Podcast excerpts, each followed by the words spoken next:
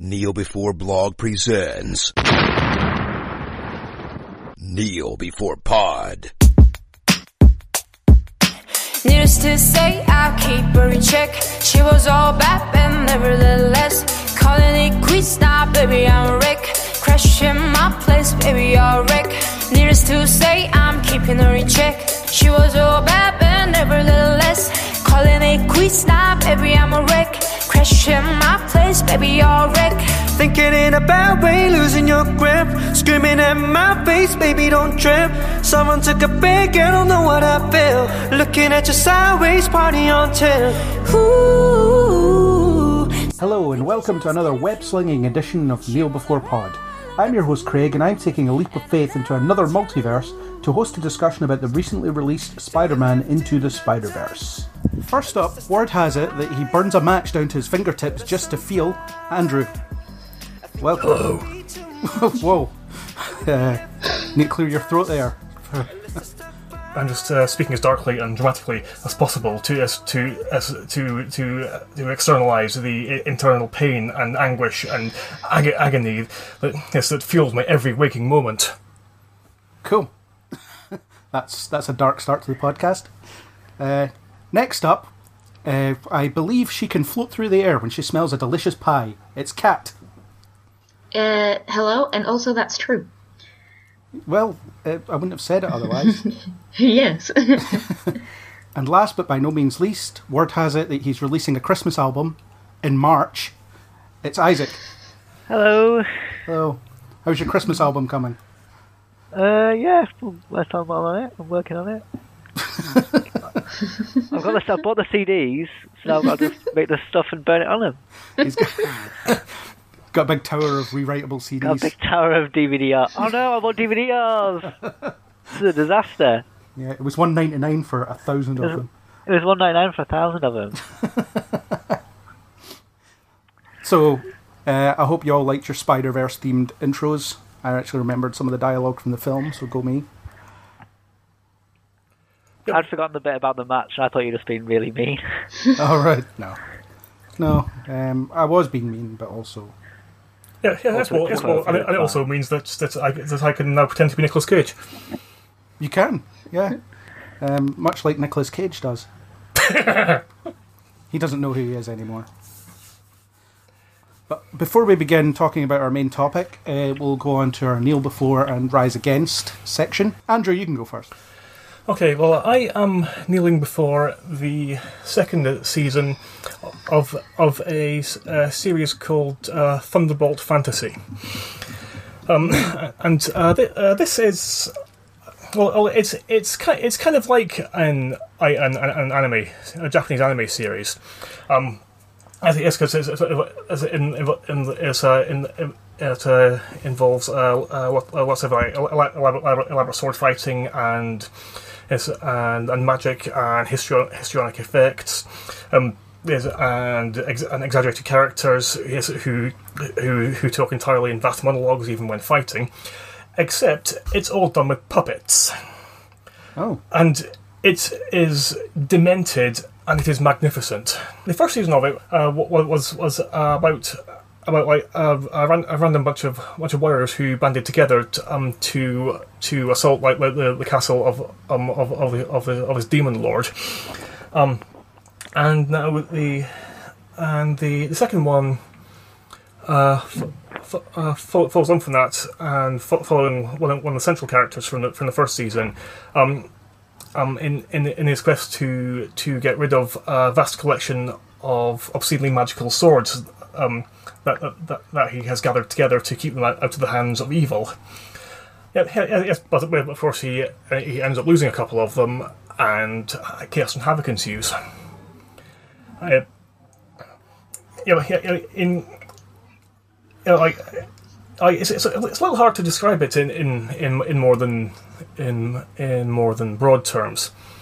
Um, but yeah, but it's but it it's definitely something that, that I that I would rec- I would recommend uh, uh, pe- pe- pe- people people check into. Um, I, I, um, and in, in in particular if if they're if they're a fan of, of anime because because it does it does have uh, much much the same uh, kind of story structure and and uh, humor and, and action. Again, just with puppets. Cool. I've never heard That of it. That sounds very interesting. Uh, yeah, I've never heard of it, and it sounds really cool. I'll definitely check it out. How can people watch it? Uh, Um, or can you not say for legal reasons? Oh, no, can, can actually. Um, it is. Um, it's, it streams on on um, on a site called Crunchyroll. Uh, like, who, um, who like who who who who show who show uh, a lot a lot, uh, a lot of anime, which is probably That's like anime ended up there. Netflix, isn't it? Pretty much, yeah. Yeah. Cool. Um, so, yeah, if that sounds interesting, get your free trial of Crunchyroll and get it binged, I guess. Um, I'm assuming they do a free trial. I don't know. They're not a sponsor, so if only. Um, Isaac, I know you've got something. What, what uh, are you kneeling before? Uh, I've actually just last minute changed my nail before Game because the first one was very interesting. But the new one is I'm just happy that we're, there's lots of space stuff going on. so I forgot about it because there was that thing where they landed a, like China landed a something on the dark side of the moon, and there was these pictures of, uh, like this lake, like this sort of ice thingamajig on Mars, like this big sort of, what do they call crater, and it's like a frozen crater thing, and then we're getting like all these cool pictures, and then there was that other rover that's going to Mars. So I think I was going to deal before that space is getting interesting again. Real space, not not this real fictional space, real actual space, and maybe it's all building up to another sending some people. Well, it'll be a while away yet, won't it? But we should start sending people out and explore the universe a bit more. I mean, there's the like not that much of the universe because they're still like pretty much just looking at the porch, just Yeah. the next door. It's But like still, it's really slow entertaining Star fun. Trek. Yeah, like a really slow Star Trek. Yeah. We get to Mars, and that's about it. That's about it. Yeah. It's still pretty good though. Yeah, some When did, when did you are- get to Mars? Um, I don't know. Exactly. Still more than what you've got to. Uh, some of these pictures are spectacular. I've seen, Yeah. yeah, I've seen quite a lot of them, and I always love it when you just get an, an image from another planet. When you just think about everything that had to happen to make that happen. It's just, yeah, it's amazing. Yeah, uh, uh, yeah, yeah. Actually, uh, the the wallpaper on, on my computer is, is actually an an image of of, of Twilight uh, on the surface of Mars. Nice. Yeah, yeah, yes, yes. So just looking at it, you're just kind of thinking that is another planet, Yeah, and it's just it's just just seeing that kind of thing. It's just uh, it's just, just like impossible to not feel awe at the concept yeah, of just looking at it. yeah. It's good that we're doing something positive as a species. Occasionally.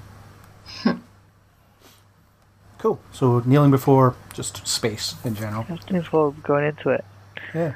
looking at space again. Well, uh, because we haven't talked about this previously, I'm going to kneel before. There was a recent trailer, a third trailer for Captain Marvel, that was essentially not much more than the other two trailers, but um, and I think the trailers aren't immense, uh, aren't all that great as such, but I think it, it still looks really cool, and I'm really looking forward to seeing it in about two months. It's just less than two months until it comes out. Looking forward to Captain Marvel. Yeah, yeah. Well, I think I think in, in terms of in terms of the of the objective quality of the trailers, it doesn't it doesn't re- doesn't really matter that much. Like how how much or or, how, how little they actually show, just because everybody's going to be completely completely psyched for for it, for it regardless. Um, yeah, and and and, pre- and pretty much any any kind of any kind of small any kind of smaller detail is is just going to look absolutely awesome. Just pure, purely on, on on account of the film itself. DH Samuel L. Jackson for an entire film. that, that's going to be that's going to be interesting. Yeah, uh, yeah, yeah, yeah, and and, and also uh, uh, D, uh, D.H. Clark Gregg as well because Coulson's in it. Yeah, we'll have hair and everything. It'll be really surreal. Um, good to see Coulson again, back back on the big screen. Yeah, yeah, yeah, cause, yeah. Because last time we actually saw him was when Loki stabbed him. Yeah, I mean, I guess on the big screen. on the big screen. Yeah, on the, on the small screen, I've seen a hundred plus hours of of Lots and lots and lots of them. Exactly. Yeah. Perhaps too much, some might say. No, I always like Coulson. Um, but yeah, on the big screen, there'll be so many people in the audience that wouldn't have watched any of Agents of S.H.I.E.L.D. Uh, so they'll be like, "Oh, this guy! I remember this guy from like eight years ago, or six years ago." You know, um, yeah, it's fun. So Captain Marvel, that's me. I'm excited. But any Marvel movie's gonna gonna make me excited, pretty much. No matter what it is. Even Ant Man and the Wasp. That was a really bad one. It wasn't really bad. That was it wasn't the worst one, but it was a bad one. It was bad. It was I, I yeah, I hadn't felt such crushing disappointment in a long time. I've mentioned this on another podcast episode, so I won't I won't go deeply into it, but my god. Oh, I didn't it, mind it. I oh, it, was it was it was better than, better than the Dark Dark World. Yeah. Yeah, it was. No. no, it was worse. Okay. So that's it. Captain Marvel. Uh, Kat, do you have anything? Um, I have something related to this episode. Um, so I was reading the list of Golden Globe winners, and I am so happy that Spider-Man Into the Spider-Verse won a Golden Globe. Yeah. because you know usually you get you get all the all the Netflix uh, sorry not Netflix Disney films uh, winning all the animation categories but it's great that that doesn't didn't happen this time I mean, not that this film isn't great, but it's not a big year of competition animation wise. I don't think. You know, I've, I can't think of any animation I've seen this year that I really was impressed with. Um, yeah, well, uh, uh, when, when was Coco released? Because Uh, oh, that was this year, wasn't it? Yeah, last but- year well, that, that was was- last year Yeah, but my head's still in 2018. it's already won an Oscar yeah. Uh, yeah, that was last year, so, yeah. Um, so, yeah, it was the same year, but. Um, or was it 2017 in the US? Who knows? I don't know, but never mind. Uh, I don't think this is a, a huge year for animation, the, the 2018 year. Um, Wreck It Ralph was decent. No, it wasn't amazing, but it was decent. So, yeah, awards for Spider Verse. Maybe it'll get an Oscar. Who knows? Hmm. Yeah. So let's uh, move on to Rise Against. Uh, Andrew, you went first last time. Go first this time. Well, the thing I think I'm I'm rising against it, it's it's done with it's done with a, with a little a little a little reservation because it's because I'm being being being a bit speci- specific about it. Um, sorry, I'm just being a bit vague. Okay, so so I'm I'm um, I'm rising against uh, the uh, recently released trailer for the new Hellboy movie. Um, and yeah, the, the, the, I yeah, the reason for that is I in in, in I, I, I actually actually quite enjoyed the trailer, and yes, and I think that it looks like it, it's going to be a good film. Though, yeah, the, the, the, thing I didn't like about it wa- uh, just was was the, the, the way the way that the way that it was cut and edited, because.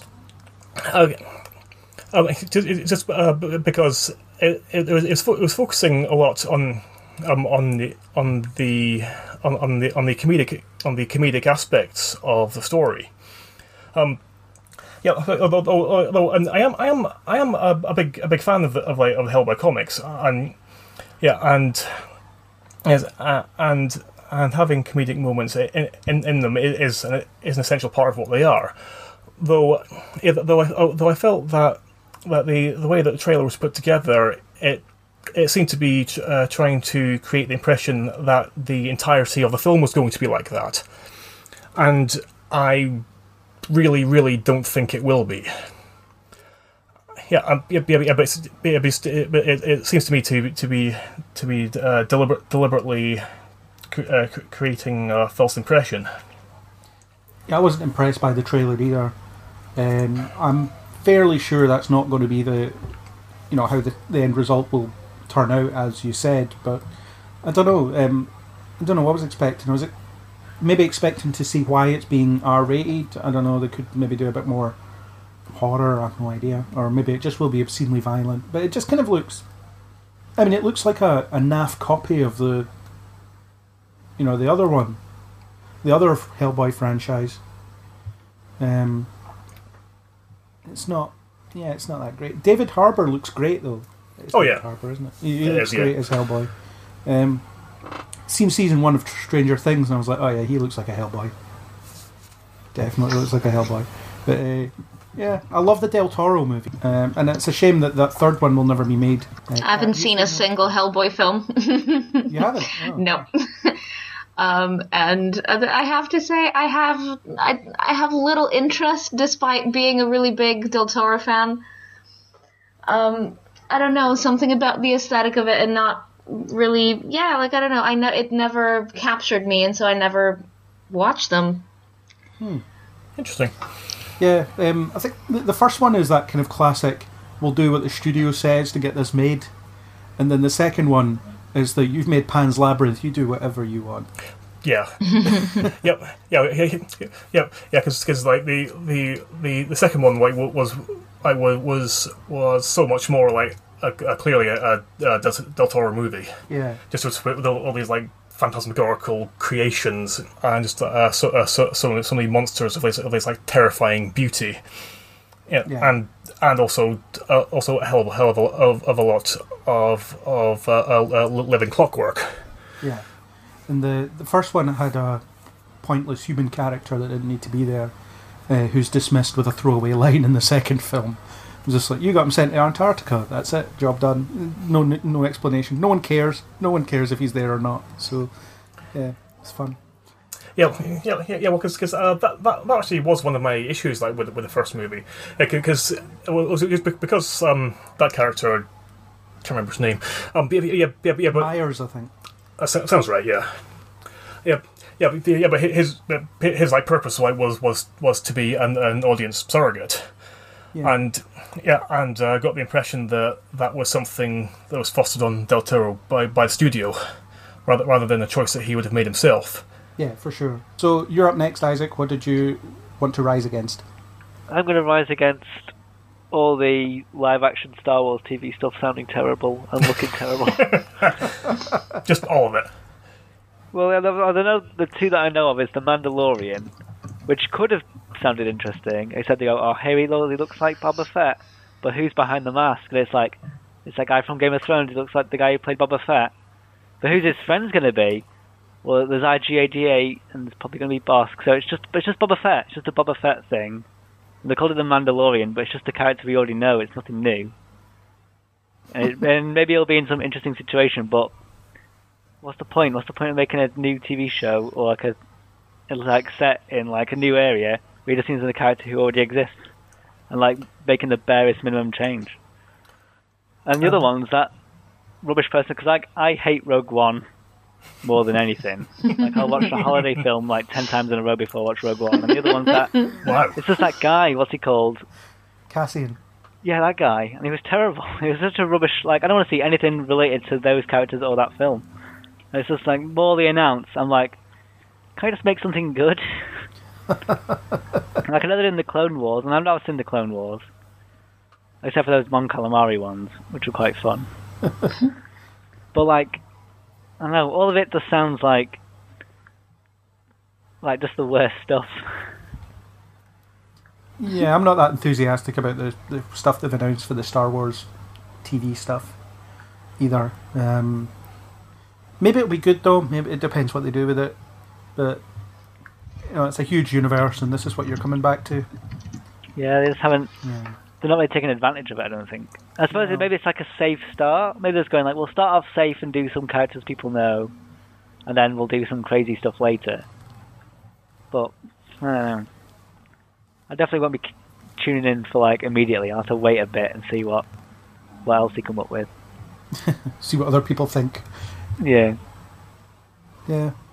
Um, yeah, it's, it's a fair rise against. It's it's fairly underwhelming. I'm kind of underwhelmed by everything they're announcing for Star Wars at the moment, though, which isn't that much to be honest. Um, after Solo didn't do as well as they hoped it would, they've not really got any plans anymore.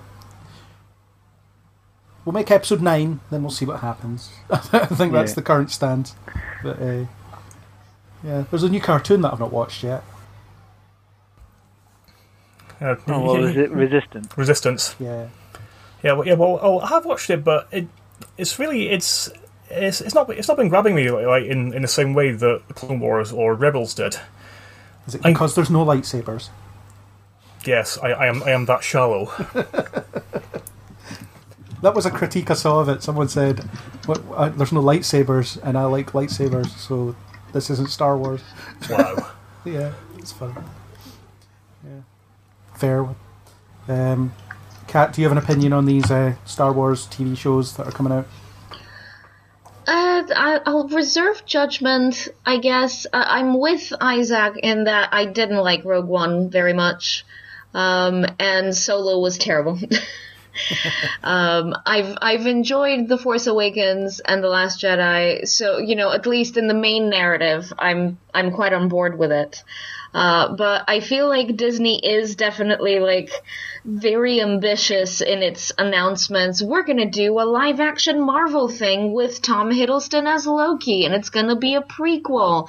And here's all this Star Wars stuff with the Rogue One people, and I'm just like, the guys slow down like make sure that at least the movies do well and like make good stuff before you start announcing things like it is a little bit reaching for cash very aggressively um and and as much as I love this franchise, I love all of these franchises, and I do love Disney, money hungry as they are. I do love them but it is very obvious at this point, so I'm like a little hesitant. But that being said, it might even be good. Who knows? So I'm gonna reserve judgment for the time being. Well, Jon Favreau's producing The Mandalorian, so that's you know it's got some.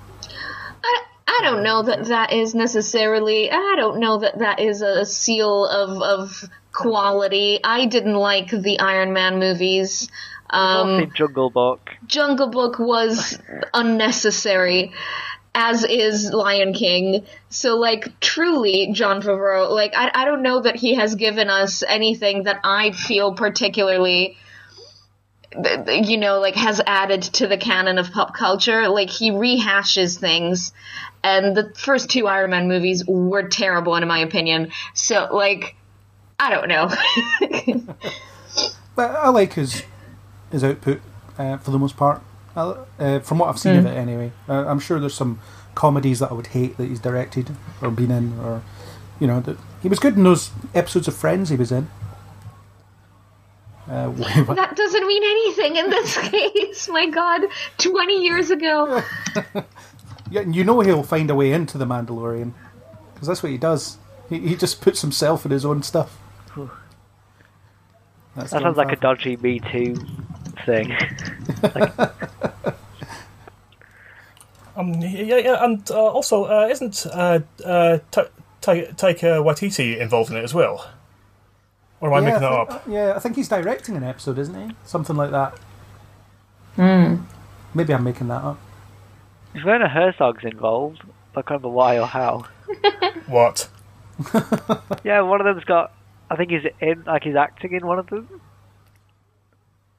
I'll, Okay. just, I'll just do a quick. I'll, I'll, I'll just quickly back up my crazy claim. Bear with me. no, yeah, he's going to be in it apparently. Uh, Taika Waititi is directing an episode, as is Bryce Dallas Howard, because she's a famous director. Eh, got to start somewhere. I don't even know if that's her first directing, but anyway, that's beside the point. So yeah, Star Wars TV, nah. Okay. Uh, Kat, do you have a rise against, other than just ragging on? Jon Favreau well, I, I have. I have rise against Jon Favreau. Um, I want to controversially rise against um, Lin Manuel Miranda. no, Blasphemy. no, Lin Manuel Miranda's accent in Mary Poppins Returns.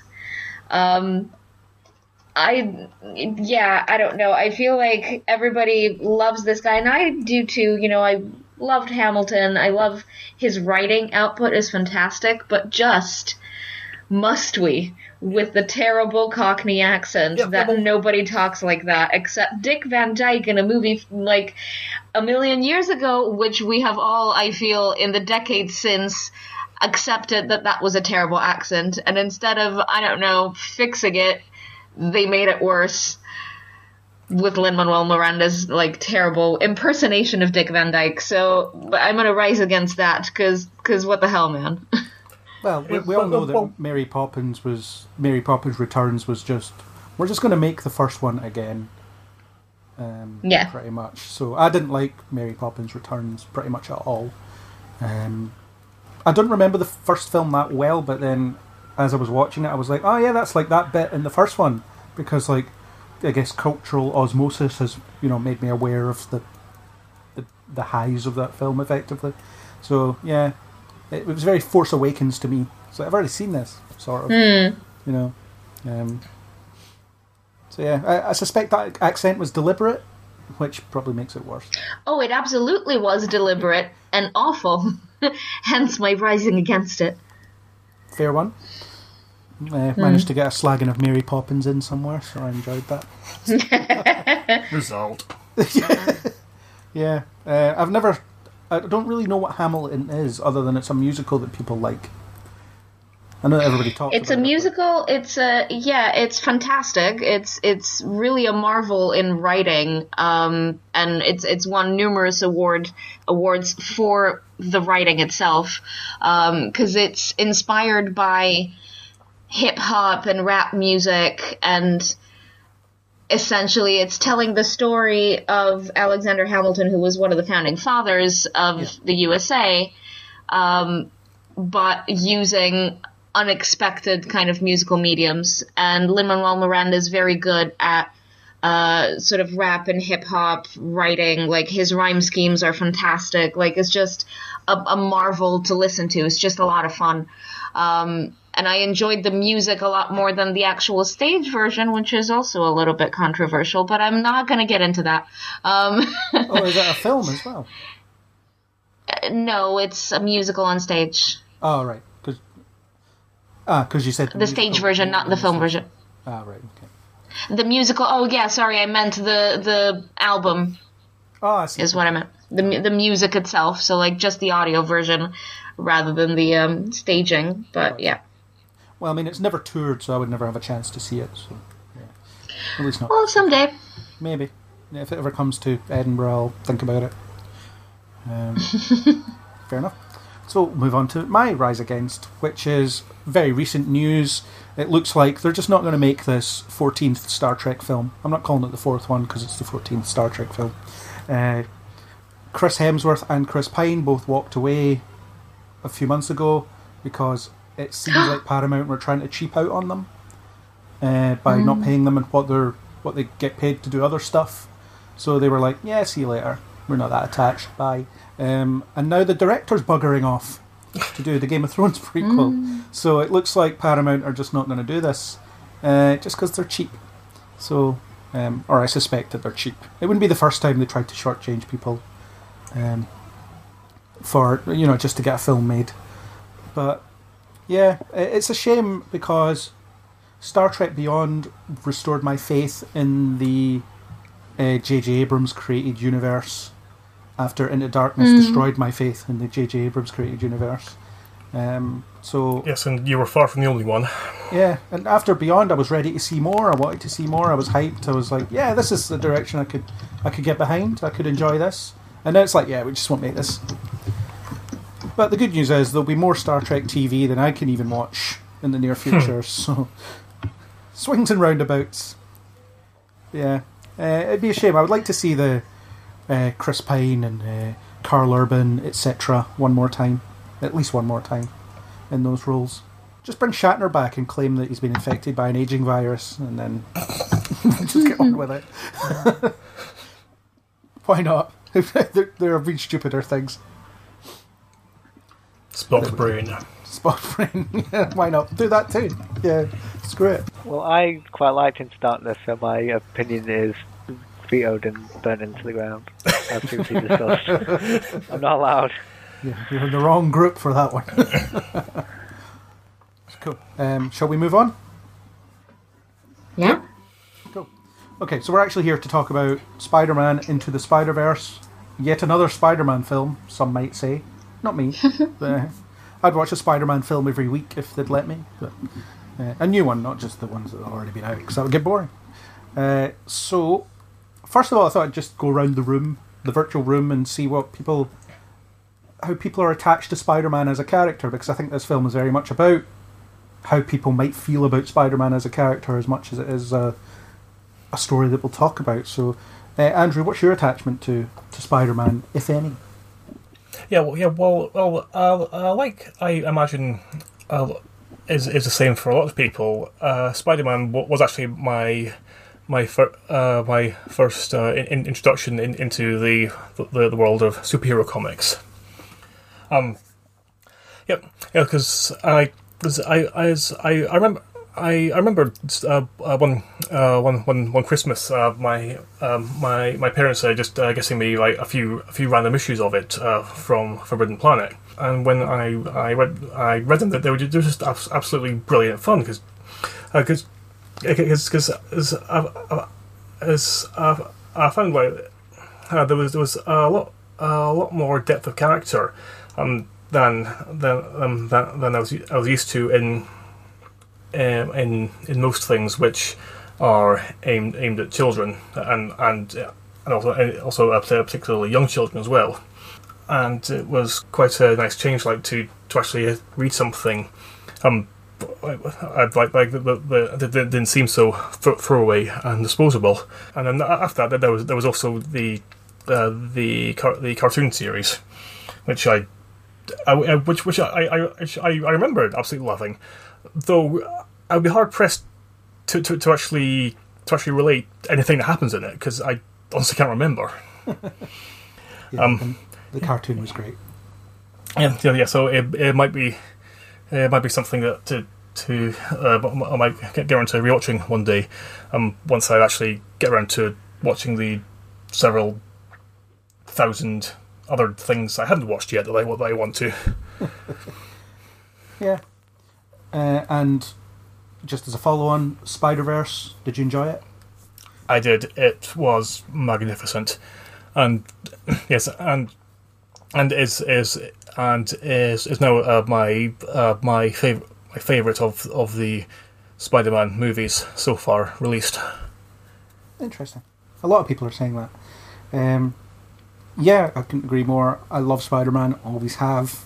I can't remember a time where I didn't love Spider Man. I, read comics when I was younger, watched the cartoons, had the toys, everything. I, I, couldn't get enough of Spider Man when I was younger. And I remember, I still remember the way I felt the first Raimi film came out. It was just, that was incredible, you know, and uh, it was such an experience to have it you know, have Spider Man in live action. And then Spider Man 2 came out and it was even better. And then Spider Man 3 came out and I'm still defending it to this day. uh, and, uh, and so on and so on. And yeah, whatever whatever Spider Man happens to be in, I'll give it, give it a look. Uh, the cartoons have been good. Ultimate Spider Man is iffy, but you know, yeah, he's just my favourite fictional character. Um, because he's just so relatable. He's all of us. Uh, all he has normal problems that you can relate to. You know, he's yeah, he just has trouble with stuff, which is which is great. And, um, and his powers are cool. The costume's iconic. I could go on, but I won't. I mean, I just love Spider Man. Uh, Kat, what's your connection to the character? I don't know that I have a particularly emotional connection to Spider Man. Um, I never really read the comics um, or saw the animated series. I know you love it a lot, so um, yeah, sorry, I haven't really seen it.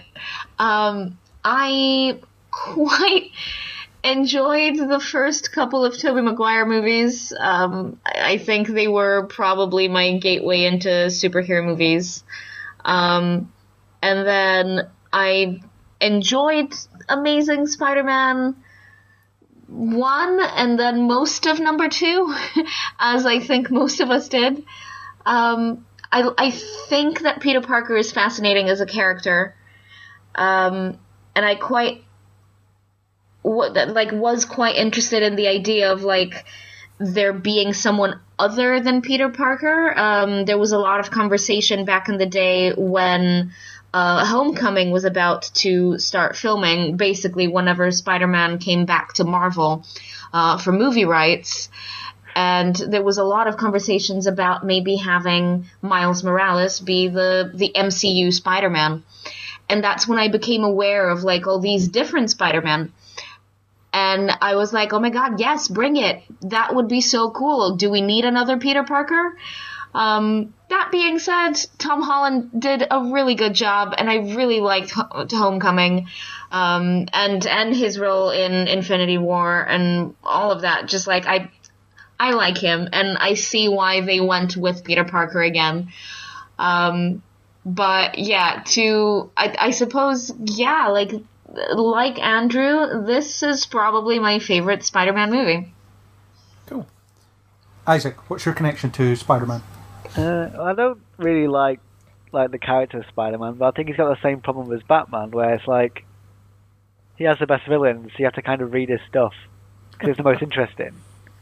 But like, yeah, he's like he's Marvel's version of Batman, you don't I don't really like or not like, but I've like I think because I've only really started knowing about Spider-Man since moving in with you, and I think I missed the point where you're supposed to read it, where you're supposed to like sort of grow up with him as like a teenage sort of thing. So now I just sort of find him a bit annoying, and he's like, it's like all the other characters are like more interesting, and he's just a bit sort of smarmy. and I don't really like him. Well, he's got the best villain, and uh, so yeah, like I like some of the films. I liked Amazing Spider-Man two. I do Uh, not like that film. I like that one. I think it's quite fun. I like the dubstep battles and Times Square. But like, the films are okay. They're, they're, they're good. Like, they're good. Like watching back, like Spider-Man Two is good. The other ones are like sort of fine. Homecoming was quite good. It's nice to sort of see a super criminal as opposed to like some like he's just a was a who plays him again? Who plays Falcon? Michael Keaton, and it's That's it, yeah. And he's just he's just found some tech and he's going to do some robberies, which is quite sort of not wholesome, but like it's diff- It's nicely different from what you usually get in Marvel movies, where it's like it's the whichever superheroes mate with the suit is the villain. This time it's just like it's just a guy who's making the most of this crazy universe he lives in. So I mean, that was quite fun. And yeah, Spider Verse is definitely the best Spider-Man movie, just because it's like the most, just because it's like it just look it looks the best and it sounds the best and it's just the most interesting, I think. cool. Uh, and Kat, I neglected to ask you what you thought of Spider Verse, so uh, without spoiling, of course. Um, I mean, as I say, it was my favorite um, of the lot. Um, I think that they did the best job at combining like the comic book aesthetic with cinema. This is what comic book movies should be. Um, and obviously, you know, like I don't, I don't know that we'll see another like ambitious feat like this attempted anytime soon. But the idea of like bringing in all of these separate um, iterations of the same character, all these different storylines, bringing them together, making us aware of the, of of all of them separately, uh, seeing them interact, like that sort of thing, like is brilliant. I I thought it was brilliant, um, and it was really well done. It was very emotional. I you know really connected with it. Um, you know, I loved the animation style. I thought it was really unique and w- combined with like a very modern like contemporary hip hop like soundtrack. It was it was just like what the kids these days are into you know what i mean? And- kids, get off my them, them kids and that's great you know like maybe it's not the kind of music that i listen to but it's the music that miles morales would listen to and that's the point you know like because this movie isn't necessarily for people like me. It's for it's for like the youth of today. Um and i love that. And i feel like you know it makes us all kind of like connect with that like aspect of Spider-Man of like, you know, he's just a kid and he's learning how to, you know, be a superhero and be himself in a world that wants him to be a bunch of other things and yeah, I loved it. It was so good. Yeah, I loved it as well. Uh, I always like when sort of genre movies that are adaptations of something are made by people that that love the material that they're adapting. Um, I mean, sometimes it goes too far the other way, and you just get thrown references that no one will get except people that know these things. And you know, those references do exist, but they don't get in the way of the story.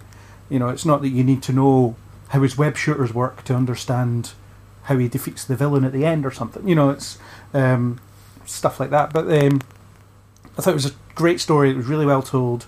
Uh, for me as a Spider-Man geek, there were so many things that I could just latch on to, and it gave me something new, something that I hadn't seen before. Um, yeah, and parallel universes, they're just fun. Uh, all these possibilities. So yeah, I was very, very into this film. So yeah, I think we should just move into the spoiler section, so we can dig deep. Any objections? No. No. Good. Let's do that. Okay, so first up we have our Q and A section, and we actually have some questions from people who are totally real, for a change. so, uh, so no, I would never make fake questions. Honestly, no. It's, uh, these are all real people who had real questions. So thank you everyone who asked. Uh, first up we have Mark, who asked. How long do you think it will take before Gwen Stacy is better known as Spider Gwen rather than Peter Parker's dead girlfriend? Um, good well, question. Yeah, yeah, actually, and and I, I, I actually think that, that we're that we're, we're actually uh, quite uh, quite a big chunk of the way there already. I think it may have already happened. Because certainly, for, like for quite a large percentage like, of of, of people who are like who who, know who know Spider Man, um, they they uh, they will perceive like like like that they love his they love his life as as being as being Mary Jane rather than Gwen. Um, Unless Yeah, your yeah, first exposure was the Amazing Spider Man films. True. Yeah, but if that was the case, then I'm I'm sorry. and that, and that's a situation that that I've that it's it's, it's always frustrated me because because I al- al- always much preferred uh, Gwen um, over over MJ, uh, just, just because. Just because, because I think I think I was I always thought she was, she was a much more interesting and and relatable character. Yeah, it's just because because because like it's, uh, she she was like somebody somebody who somebody who who you could who could like imagine actually getting on with and and actually actually actually having fun being with her, where whereas Mary Jane was. Uh, was was introduced as like as this kind of like idealistic fantasy girl, of like of like, of like somebody of like of of uh, some somebody who who you're supposed to want because she's just so amazing and beautiful and perfect. Yeah, but without actually, uh, without necessarily caring who she is, Unless she's Oh, played by wait, wait. Kirsten Dunst, in which case she's a real drag. or at least well, that, that, that was the way I always perceived it anyway. Uh, No, I'm it- not, that's- not sure about other people. No, I see where you're coming from. I think the the Gwen character is is interesting in the sense that because I mean in, in the comics she isn't that interesting. It's kind of people have latched on her largely speaking sort of retroactively, uh, you know, after her death. And at the point it happened in the comics, it was almost like a reaffirmation of his origin story. You know, it was at the point where his life was going okay. Uh, he was starting to think about, you know, getting in, getting married and, and what his life was going to be after that. And then suddenly, something horrible happens, and uh, he's suddenly reminded of all the times that I don't act quickly enough, people might die, and it sort of brings back the whole responsibility thing. So it's it's sort of an origin refresher in a way, and it's something that you know it's guilt that he carries with him this entire time. So I think if you read Spider-Man comics at the moment, she'll probably get brought up now and again. Um, whenever he's feeling particularly down, you know, you'll, he'll think about Gwen. Um, but on the whole, I think you've got the the ongoing Spider Gwen series. She's in a couple of cartoons. She's in this film. So there'll be a lot of people that won't know anything about the older version of Gwen Stacy. Uh, a lot of younger people. So yeah, I think it could be that it's already happened, at least for a chunk of the audience. Well, isn't the next film going to focus on like her and like some of the other Spider Women? Supposedly, yeah. Yeah, so I think like if it if it isn't now, then it definitely will be by By if then. that's the next one. Yeah. Yeah. Uh, and then eventually they'll, yeah, she'll have a prominent role in that whatever it's called, Marvel Rising cartoon series. So young people will see that. Um, the Emma Stone version might be still recent enough for people to be aware of it, or people to get into Spider-Man through that those films. I don't know. Yeah, it's a it's a weird one. I mean, I, I can't think of any. I can't think of many characters of, or side characters that have gone through such a radical reinvention that's brought them into this kind of the the spotlight in in quite the same way. I'm gonna echo Andrew in that I like her more than MJ. Um, but my introduction to her was the Amazing Spider-Man films, and I I didn't know much about her before. So to me, she was pretty much Spider-Man's dead girlfriend. So this film definitely introduced her as a, a different sort of character. I love that she was like a trained dancer and that she brought like ballet into like her her spidering. Like I love that. Um, as as a former ballerina myself, I was like, I I love that she's wearing ballet shoes. This is the sweetest. I love it. Um, but also, you know, like she's fierce and tough and smart. Um, she's always, you know, the the smart intern who's like, you know, she works at all these science companies and, you know, it is is very much like like a strong female character who deserves to be in the limelight as much as any of these male protagonists. And so I'm I'm here for her and I, I loved this version of her. And the idea of seeing her again, I'm very excited about. Yeah, in, the comics, she was very much sort of a character, uh, Peter's girlfriend, and that's kind of how she was written. Uh, but as most kind of love interest characters were at that time in, in comics, but her death was like significant. It was like a first.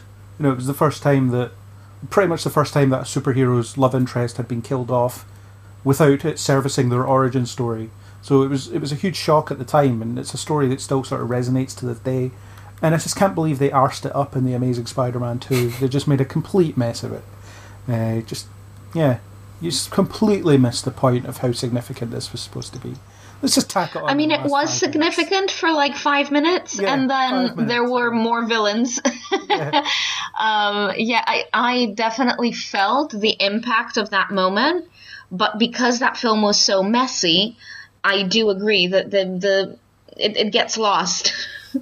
as as does a lot of you know like they they fudged up um, Harry Osborn in that film, which I will never forgive Yeah. because I love the relationship between Peter and Harry and that friendship that turned sour.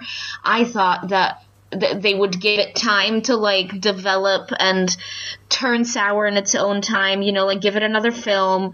It would have been great, but instead it was just squished. Everything just happened at the same time. It, was a lot.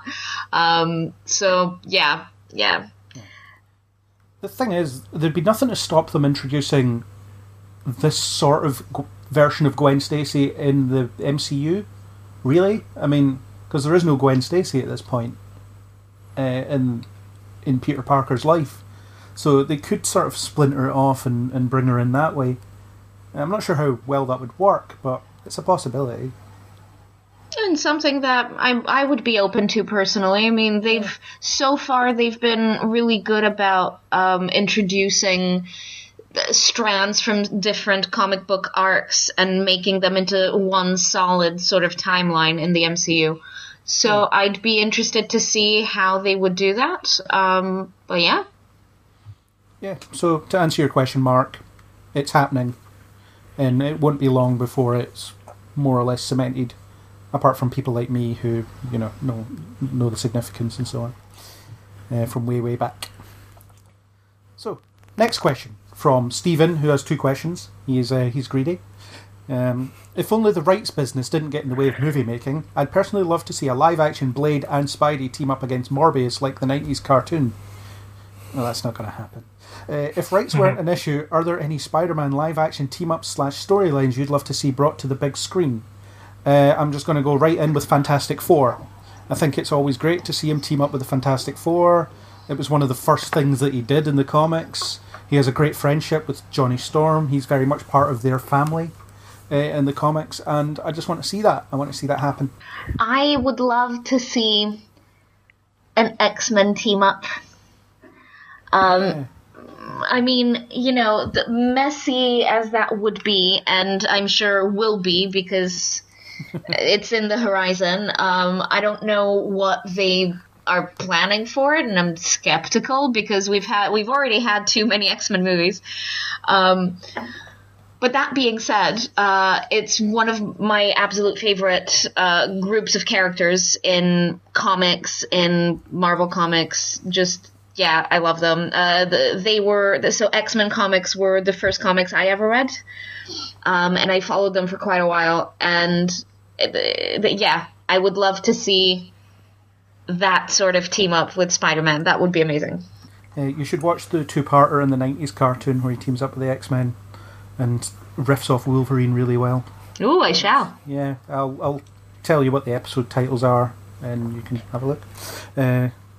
Yeah, that that'd be fun. Uh, in the Ultimate Comics, they uh, matched his age with Kitty Pryde's, so they were both like sixteen. So they were Nice. in a relationship for a little while.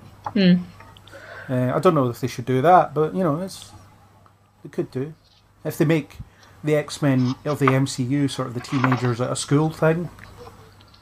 Yeah, I mean, uh, one of my absolute favorite things, and that's a little uh, c- controversial because you could say it wasn't very good, but I was really into it. Was um, X Men Evolution, the animated series, where they're all teenagers.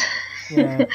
Uh, that it was one of my absolute favorite things when I was a teenager because everybody was my age and they all got to like hang out together and uh, you know like my favorite was Nightcrawler who was just like this emo kid and he wasn't like some weird praying you know overly religious dude.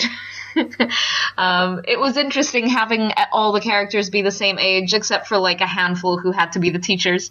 Um, so you know, you'd have the the surly Wolverine who you know grumbles at the children. Um, it was good. I I really enjoyed it. Um, so yeah, to see Spider-Man in that sort of mix would be awesome. And that was where they introduced X twenty three, I think, that cartoon as well. It was, yeah. Yeah. Mm-hmm. Um, so yeah, that'd be cool. Uh, Andrew, who would you like to see him team up with? Well, well, well the one I go for, it, it would actually be, would actually be so much, much of a team up. It would be uh, more, uh, more kind of a mutual antagonism. Because I would, I would like, I would uh, quite like to, to see uh, Spider-Man and the Punisher together. The the Jon I- Bernthal Punisher. possibly, or or, or just like. uh, Or, or, just, or just like, or just like a, a, a version of, of, of a Punisher, uh, it's, uh, just uh, ju- ju- just just because it's, it's because uh, in it's in the in the comics, like uh, uh, whenever whenever Spider-Man and Punisher appear appear um, appear, uh, appear appear together, like like they usually usually end up uh, at uh, odds, uh, odds, with, odds, with, odds with each other, just uh, pu- pu- purely because like, they they because they, they have diametric opposite uh, way, ways of operating when, when it comes to how to deal with the villains that they that they fight. And I and I think ex- exploring that dynamic on, on screen could, could actually be, be quite interesting. The Punisher's first appearance was in a Spider-Man comic as well. That was his very first appearance. Wasn't like Not his if I- origin story. If you that. Yeah, he gets hired by the Jackal to kill Spider-Man, and then he realizes that the Jackal's not a very nice guy and turns against him. So there you go. Um, yeah, I think. Could you imagine poor little Tom Holland against Jon Bernthal's Punisher? I think it would, he'd be terrified. That, that just wouldn't seem fair. Yeah, um, it'd be like if he was going to fight D'Onofrio's Kingpin. It's like, no, I'll just go home. It's fine. I don't. I'm not. I'm not going near this guy. Uh, Isaac, who would you like to see him team up? I'm gonna go with this another Netflix one, but I want to see uh, Tom Holland Spider Man and Krysten Ritter's Jessica Jones team up. Because he'd be like, "Oh, I'd turn up," and she'd be like, "It's nine in the morning. I can't be dealing with this like whiny child." It'd be so fun just to watch like someone who's clearly far too hungover to deal with everything you're saying. And Yes. just, Oh my god, I would love that. That would be Yeah. amazing. Yeah. Uh, and in the comics, Jessica Jones was apparently in Peter Parker's class at school. Oh, Right. Uh, I think that was added way, way, way, way, way, way, way later. But yeah, apparently she was, and she had a crush on him before he was Spider Man. of course she did, because he's cute. Yes. Yeah. nonsense. But yeah, this version of Jessica Jones in the Netflix shows, as much as I dislike her after season two, it would be funny to see her bounce off Tom Holland, who's just all youthful and energetic, and she's like, "Get away from me." It's like, is that alcohol I can smell? I'm not, I'm too young to drink it. Stuff like that. yeah, uh, good choices for team ups. Uh, I'll throw in an extra one with Daredevil, the the Charlie Cox Daredevil, because I think that'd be. I mean, in the comics, I always like the the dynamic that they have, and I think having Matt Murdock be that bit older than him would be interesting to see. Um, I'm not sure how Tom Holland's Spider Man could fit into the darkness of the Daredevil series, so maybe maybe Daredevil needs to come to him and experience things that aren't quite so violent. I don't know, but I'd like to see it. Hmm. Generally, I mean, like yes, like I I would love to see that um, sort of Netflix contingent, the the Defenders, with the Brooklyn Kid, the the Tom Holland version. Yes, that would be great. Yeah. Uh, cool. And Stephen's second question was, which version of Spidey was your favourite? I presume it means in this film, so I'll, I'll limit it to this film. I liked the Peter Parker, the second one. Um, I mean, the, well, all right, you- the Nicolas Cage was also Peter Parker, but I liked the, the second one, the the burnt out loser version, because I just found him the most interesting. Because the thing is, like, in some ways, you could see Peter Parker as being a little bit like a child actor. You know, he becomes a superhero when he's young. He has no context for this sort of thing. He doesn't know what he's doing. And when it comes to the point where he has to start thinking about what to do with his life, maybe he is a bit. He has got a bit of a arrested development. He's just yeah, uh, because in this one, it's you know, he, his wife wanted to to have kids, and he was like, no, I can't have kids, and he just and he just sort of spirals into this little self-destructive thing. And I quite like that you have this down on the his luck version of the character, and it doesn't need the end of the world to turn him into that. He's just defeated by life, and that's you know that's very Spider-Man, and that's very Peter Parker. His life is just a mess some of the time, so it's it's cool to see that just. 20 years later, if he keeps acting the same way, if he never improves, if he never thinks of new ways of approaching problems, this is what he turns into. And that's why I, li- I like that version. I think he was.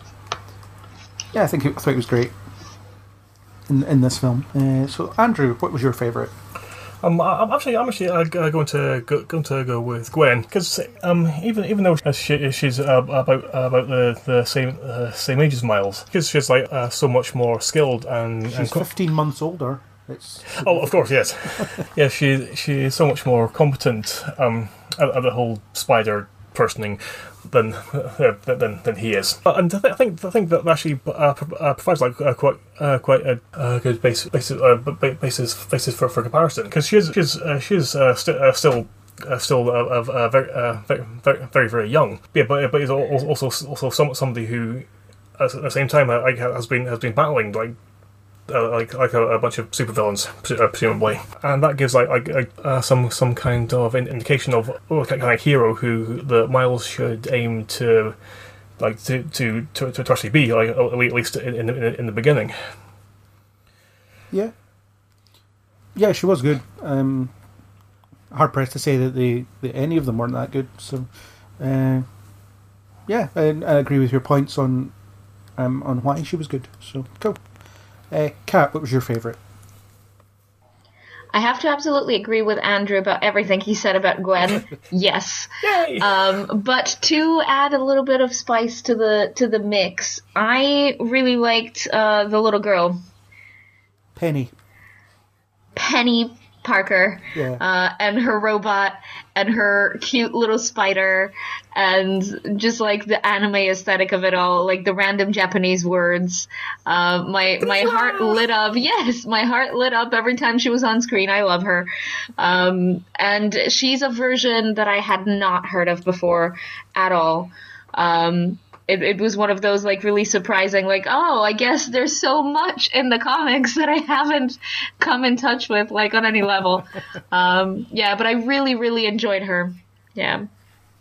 Yeah, she was good. I like that she was always snacking. I don't know. I thought it was just a nice little detail. Every time she was doing something, she had Yeah. a bag of sweets, just yeah, relatable. sitting in a robot fighting bad guys while munching on. whatever. Same. Yeah. Isaac, who was your favourite? I'm glad we all, because my favourite was Miles Morales, so I'm glad we all picked a different one. I just like that it was like, well, it's always a fun seeing like the journey from the start. But I love that he was really eager to try and like his spirit never giving up, and even when he was like situations where it's impossible to react, where like you have to steal that computer. But he's like, he'll just take the monitor because he'll just take it. Like he hasn't got time to think about. Oh, we don't need a monitor. He's just grabbing everything. He's like, let's just go, let's get this. And I like, and like, he's like, yeah, the more like the determination of him, and just, just someone who really, like, has been given like just a taste of this like new life. That obviously like Spider-Man's in his universe is super, you know, is just well known as like the standard one. So he's like, and he's like, he's eager to to get it, and like he won't like let every other fact, like all the factors of like he's literally only been doing it for like a day, get in his way, which I think is like, like that's what really like this. That's like a proper sort of superhero like style thingy of. It's not about like you know having the right training or having enough time to do it. It's just reacting at the that very moment, which I think Yeah. makes him like the most, like the, the most entertaining sort of one to watch. Yeah. Yeah, Miles was great. And we will come back to him, of course, because that's what the film is about. Uh, our next question is from John. We have two questions from different Johns, perhaps from different universes, who knows. But this one's a bit of a weird one. I don't know how much mileage we'll get out of it, but, you know, we'll ask it anyway. Why doesn't Spider Man produce silk from four spinnerets in his abdomen in the way real spiders do? Uh, Because it would be far less cool to be- shoot the web yeah. from his belly button. it's just not cool. Um, th- I've been watching this anime recently called My Hero Academia. Yes. Yeah, and like there's this guy who shoots a laser from his belly button, and he is arguably the least cool in the whole class, um, because that's all he can do. Like he and he, you know, like projects this intense laser light from his belly button. It's just extra for no reason. Um, so John, I'm sorry, but it just wouldn't be cool. Um, the webbing isn't a power that he gets anyway, uh, for some reason. Uh, it's just yeah, he gets everything else, but he doesn't get the the webbing. Uh, he has to make that himself. Although in the comics, it was suggested that the spider passed on the knowledge of how to make the web fluid, which is a bit silly. But you know, it's a comic book written in the '60s, so you know. There's a really silly. good there's a really good Doctor Strange comic where Spider Man he takes a spider to Doctor Strange who can talk to a real spider, and he sort of tells him like, make sure you make the most of our time because you've taken on our lifespan as well, so you only have one to two years to do it. It's like, why? It's like I was taking on these like you've taken on the power of us, so you've also taken on like our one to two year lifespan.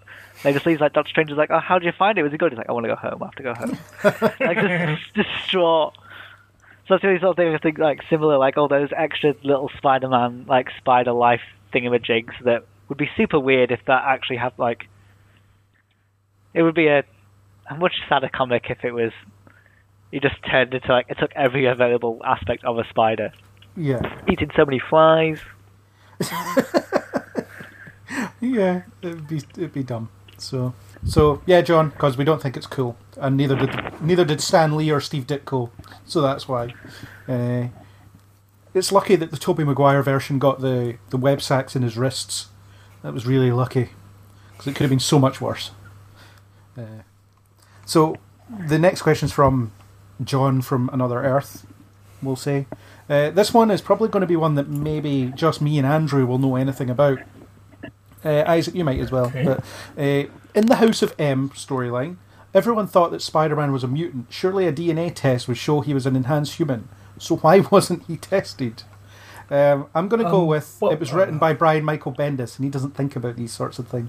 I've I've only read House of M once, and it was like a, a while ago. I think I, I remember it being mentioned at, at some point um, that like the the, the um the, the, the that in that in that reality, uh, like uh, uh, be, uh, being a mutant uh, wasn't like it wasn't like a, a single mutation. Like it, it, it wasn't it wasn't just the X gene. Then like like, like being mutant like like was was like was was, like was like sort of millions of small aspects of some of these some of these some of these genetic makeup. And at some point, I think it was Beast who who said that um like that, that it was that it was too complicated like to to, to like to, to, to actually to actually figure out, and isn't something that that would, that would um that they, he could see getting getting done like in in his lifetime. And isn't that the weirdly the opposite of what Beast would normally say? Science, ah, this will take too long. Can't be bothered with that. Yeah. Uh, yeah. Um, I should explain what House of M is. It's basically an alternate reality set up by Scarlet Witch because she's upset, uh, where where mutants reign supreme. Uh, and there's all sorts of little changes to it. Uh, Captain America is like the first man on the moon because he doesn't die or he doesn't get frozen during World War Two. Uh, Peter Parker is like a celebrity who's actually secretly the Green Goblin because he's mental. Um, I think Iron Man's like a cage fighter or some nonsense like that. It's it's weird. I mean, comics are weird, but it's weird. Uh, it's a goodish story, but yeah, I, I don't really have an answer to that one. Uh, you just answered it perfectly, so you remembered it better than I did, and I've only read it once as well. There you go. I think that will satisfy John's craving for an answer to that question. Score. Or was it? Was look like it? you were about if ever say something like that happens, a wizard did it. A wizard did it. Well, basically, that's what it was. Oh yeah, what's that? This one looks it's a witch. Yeah, which. yeah. Last question I have is from Ronnie, uh, who says, "Why has no one thought to give Nicholas Hammond a cameo in a Spidey movie?" I have wondered this myself.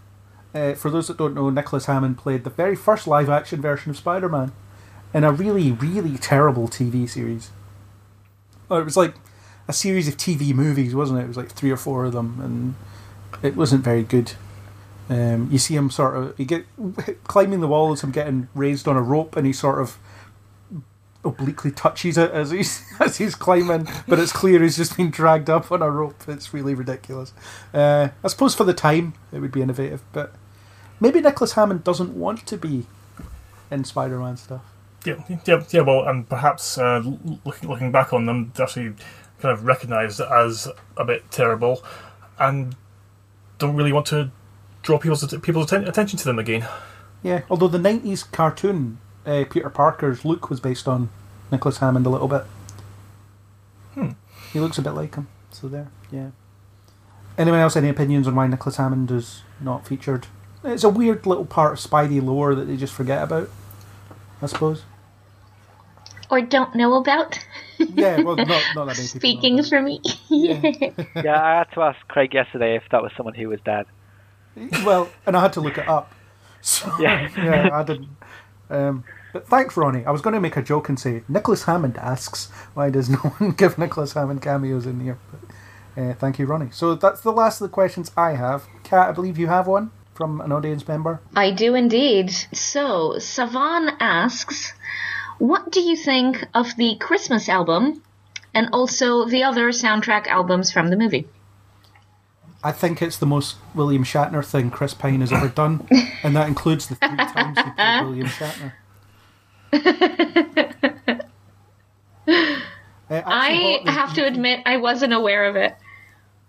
Oh, you weren't. Oh, okay. No, I didn't know what, when we got the question. I was like, the what now? and then I found it and I was like, oh, I love this. Low key, that's amazing. Yeah, it's like four or five tracks, and some of the cast contribute to it in different ways. The the particular one is the Spidey Bells one, which plays, or a portion of it plays over the end credits, where he just uh, suddenly has a breakdown in the middle of it and says, "What am I doing? You know, and uh, why why did I cash in and what have I done?" I have a degree in chemical engineering. But yeah, the most William Shatner thing that Chris Pine has ever done. I'm going to stick with that. Maybe that could be like, you know, on the tagline of the album. You know, it's printed on the back of the CD case. It's funny. I mean, it's funny just like everything else is in the film. Uh, in terms of the other soundtrack, uh, not aware of most of the music that was in it. I like the original score though. That was really good. yeah, exactly. Like I love the I love the original score. I thought that like it just brought like such a modern like spin on all of it. Like it was it was really quirky. Yeah, yeah. um, just like really quirky and catchy music, but also the cinematic sort of orchestral bits were awesome. Uh, but it was synthy and techno enough that like it wasn't your regular movie soundtrack. It just had a bit a bit extra pizzazz to it, uh, which was great. And also like the music inspired by like the w- with the actual um, sort of songs that were in the movie, and then some other stuff. Great, great, just great. I'm always concerned that putting sort of contemporary songs into a film will date it. Uh, Hmm. to some, you know, so you'll you'll watch this film in like 15 years and you hear this song that was out 15 years ago, and oh yeah, that. It's a bit like whenever um, that Chad Kroeger song appears. On Oh yeah, yeah. it's very it's very 2004. Yes. or you know Venom now. Mm-hmm. Uh, yeah, uh, that was already dated when the when it was done, but uh, yeah, bloody Venom. Yeah, uh, that film, that, that thing. Um, yeah. Any other thoughts on the music, Andrew or Isaac? I love the Prowler music. I mean, like of all the That was cool. Of all the mu- I think of all the like the score moments, that was like really effective. It was just terrifying. I think the best use of actually, I mean, I'm guessing it's a contemporary song. I've not heard it, but uh, was the you know the leap of faith sequence uh, Yeah. where Miles comes into his own. I thought that was really well, really well. Oh, deployed. that was like yeah, chills, like actual actual goosebumps. Yeah. hmm The score was absolutely sublime. Uh, just to, just to say, as as with um, as with most Christmas music, I was kind of ambivalent to it, really, to, to that aspect. Fair enough. Yeah. Does that make uh, Spider Verse a Christmas film? Oh boy, here we go again. Uh, I, I look forward to writing that list in ten years' time, and and having yeah. Okay, so that is all our questions. I think I don't think anybody else has anything else. So thank you all people who asked questions. Uh, really good. Love questions. Makes me seem like I know what I'm talking about. Sometimes. Yeah. Uh, so kind of on to. I mean, we, we touched on Miles throughout, but sort of the focus on Miles as a as a character. I like that they just went and did it. You know, it's like Miles Morales. Everyone knows Peter Parker. What more can be said about Peter Parker? I mean, plenty, but you know the um, audiences be well aware of him. The the sort of risk of will people accept another person as Spider-Man? You know, will a general audience accept it? Um, and it starts off really well because you get the "Hi, I'm Peter Parker. Here's how I'm Spider-Man," and then you know, then it just pans out and it's Miles sitting drawing while listening to music, and then it's you know, so it gives you that kind of familiar in, and then you just focus on Miles the rest of the time, and he doesn't get overpowered by the other versions of Spider or the other Spider people that are kicking about either. It's still very much his story, and I like that they all vanish at the end and let him finish it hmm. off because that's you know then it brings it right back to him. This is something that he has to do. He has to do it on his own, otherwise he won't learn anything. It was, it was certainly a good, a good idea, like to to to to have to have the have the focal character uh, uh, not not be Peter Parker, just, uh, uh, because because that's I I mentioned that's been that's been done so many times previously, and certainly if he's uh, if he's uh, go- going to be high school age. Uh, the, uh, then, then you just uh, end, up retre- retreading a lot of old ground, and, also, also uh, because Miles is a rel- a relatively recent addition, then I would imagine that a fair chunk of, of the audience uh, wouldn't, wouldn't won't actually be aware of him as, as a character.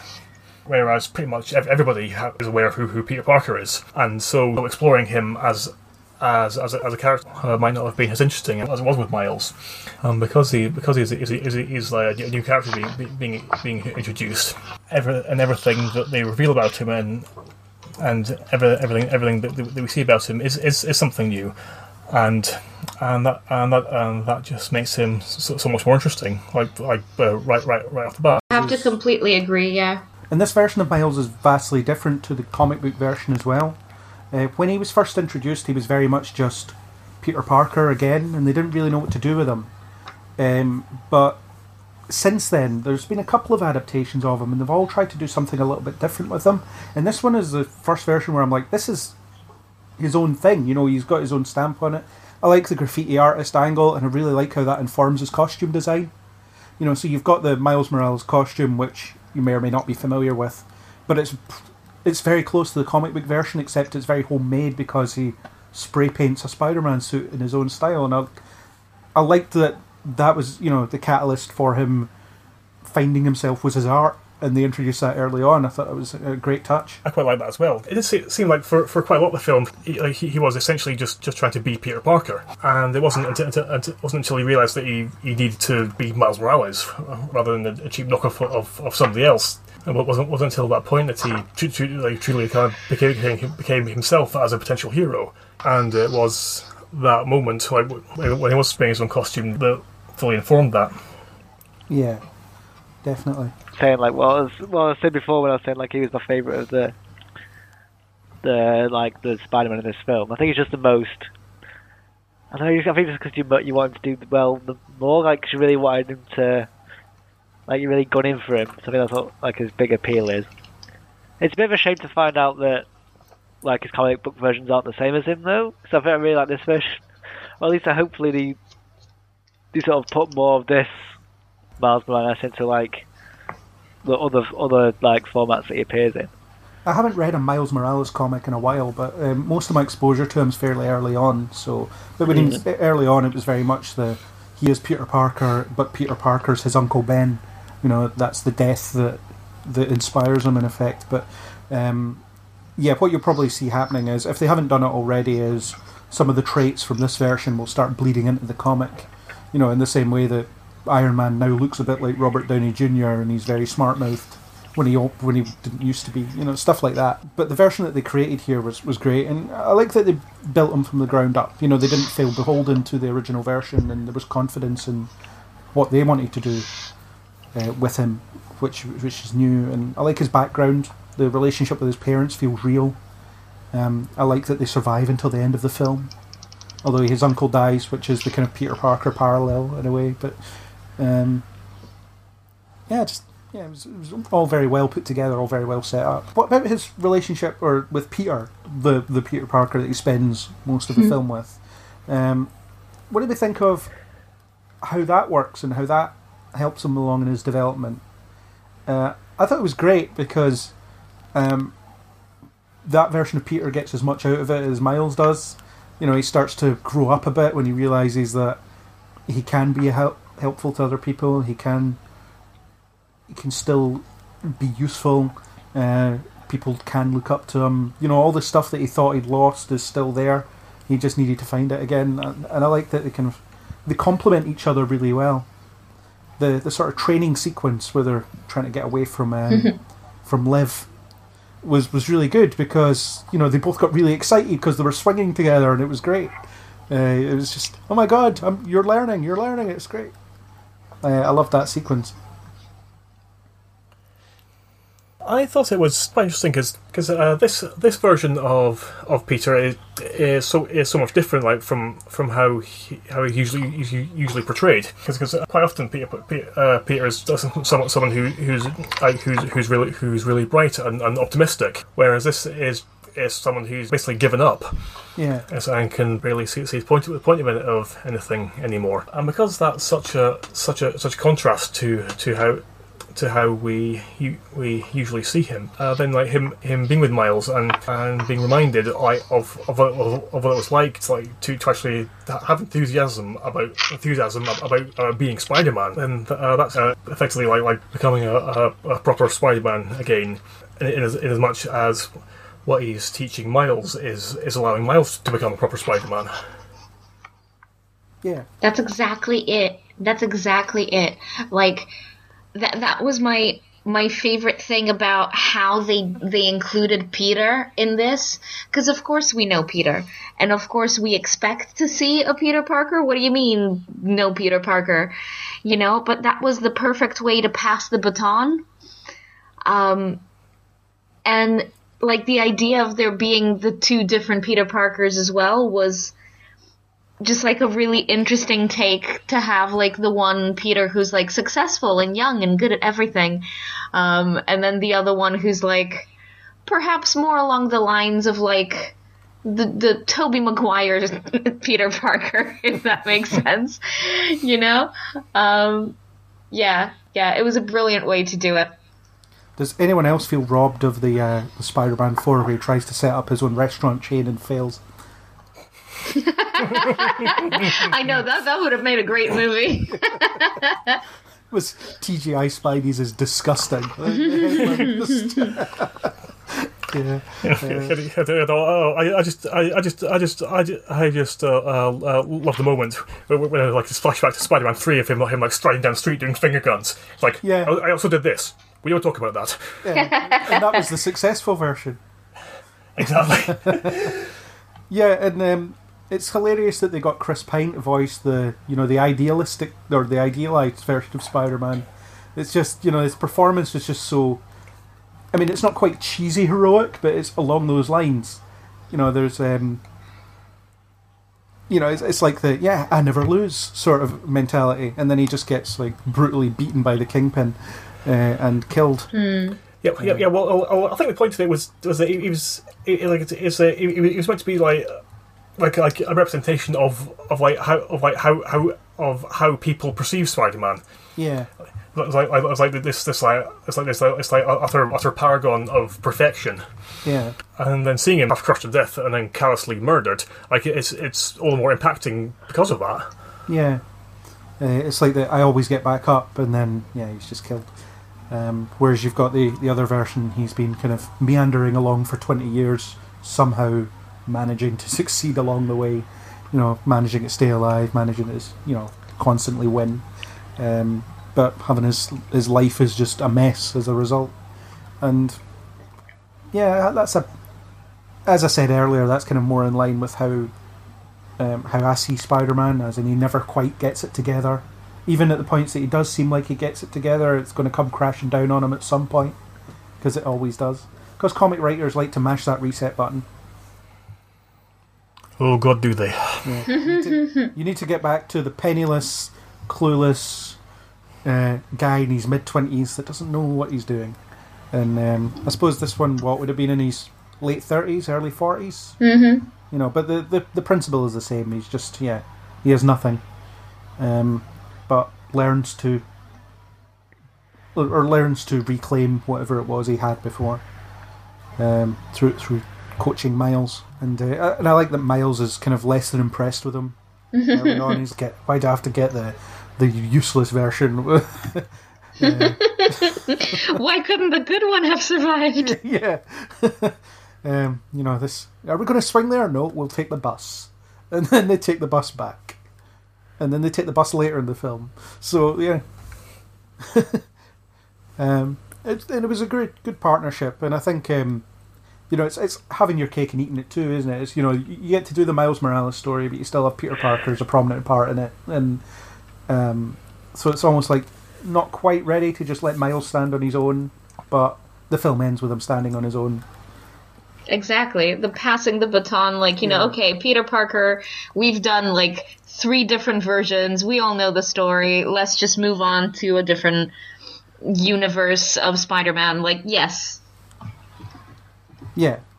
Um, let's tell a different story. Let's do something new. Yeah. And I like the sort of little changes they made. So the um, the Chris Pine version has his little, you know, spider cave uh, with all his stuff in it, which includes the Spider Mobile, which I had a hearty chuckle at uh, when I saw it, uh, and all his costumes. You know, that's like Iron Man's Hall of Armor, and it's like this is what Spider Man could be if he had his stuff together. Um, but he never will because that's not who he is. It's quite nice to see sort of like just one who's really struggling. It's just nice to see like, well, not struggling, but it's just just living a human life. Yeah, And yeah, he you know he can't go back on his mistakes, and he has to just sort of plod through, and it's it's getting harder and harder for him to like look after himself and keep up with stuff, and he's kind of just descending. Uh, so it is nice, like, so, like he's not realizing that he's sort of teaching himself things when he's teaching Miles stuff, and it's sort of like yeah, kickstarting him back into a thingy. But I don't think like I don't think he at the end of the film he's become like back to being the sort of Chris Pine style one. I think it's going to be like a, mer- a mix of both the you know lived a, you know lived through a struggled period of his life, Peter Parker, but also like a bit more light-hearted, but not as much as like you know the standard one. Well, yeah, I think I think it's about the willingness to, to fix his life rather than he instantly fixes it. So you know, the last last you see of him is he's you know he takes flowers to his version of MJ, uh, which doesn't you know I, I get the suggestion that it won't be um, overnight fix, but he has the motivation. Uh, and he'll obviously experience issues along the way, and maybe we'll get to see what he's like in another film at some point. You know what what happens to this version next, because he's probably the oldest version of Peter Parker we've ever seen outside of like side, you know, what if style style uh, style stories, such as that weird post apocalyptic one where he where MJ is dead and he's ancient. Um, what's that called again? I can't remember what it's called. Doesn't matter, but yeah, it's that. It, it's it's not very good. Uh, but yeah, I, I like that. That was kind of a believable. You could see Peter Parker going this way. In terms of Gwen, you know, as you said earlier, Andrew, she was very much a peer. You know, she was kind of on his level.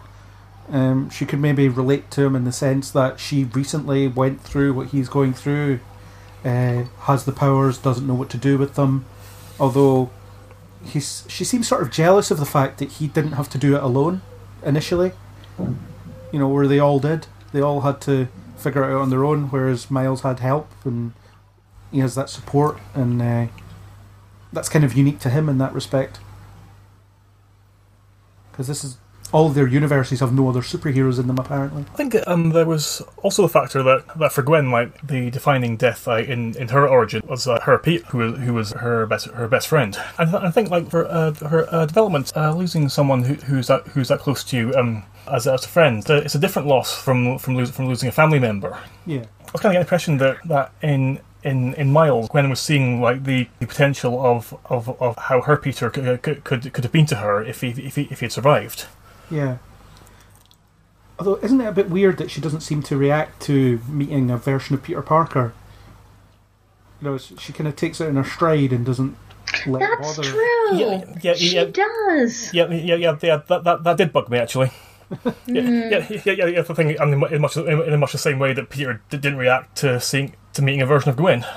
Well, there's no evidence that Gwen Stacy was ever a part of any of those Peter Parker's lives uh, in those universes. And I suppose they might be trying to divorce it from the whole this version of Gwen, you know, Gwen Stacy died type thing because it That- just see, confuses yeah, that issues. works. But, um, but yeah, it's just weird how it's like, oh look, is that is that not weird that you're seeing a thirty year old version of, you know, thirty year older version of the your best friend that you recently saw die? It's like, nah, it's fine. I know it's not him. And you have that moment where um, Peter talks to MJ, and she's like, "It's not your MJ." Um, but that was about it. That was about the only reference.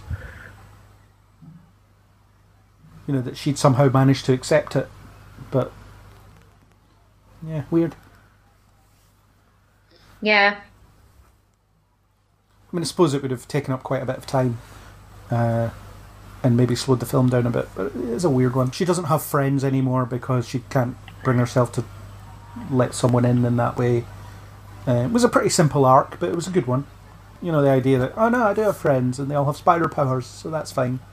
They live in different universes, so that's that's not so fine. That's that makes it a bit harder. It's a it's, it's a nice riff on that. Oh yeah, I've got friends. They go to different schools. You wouldn't know them.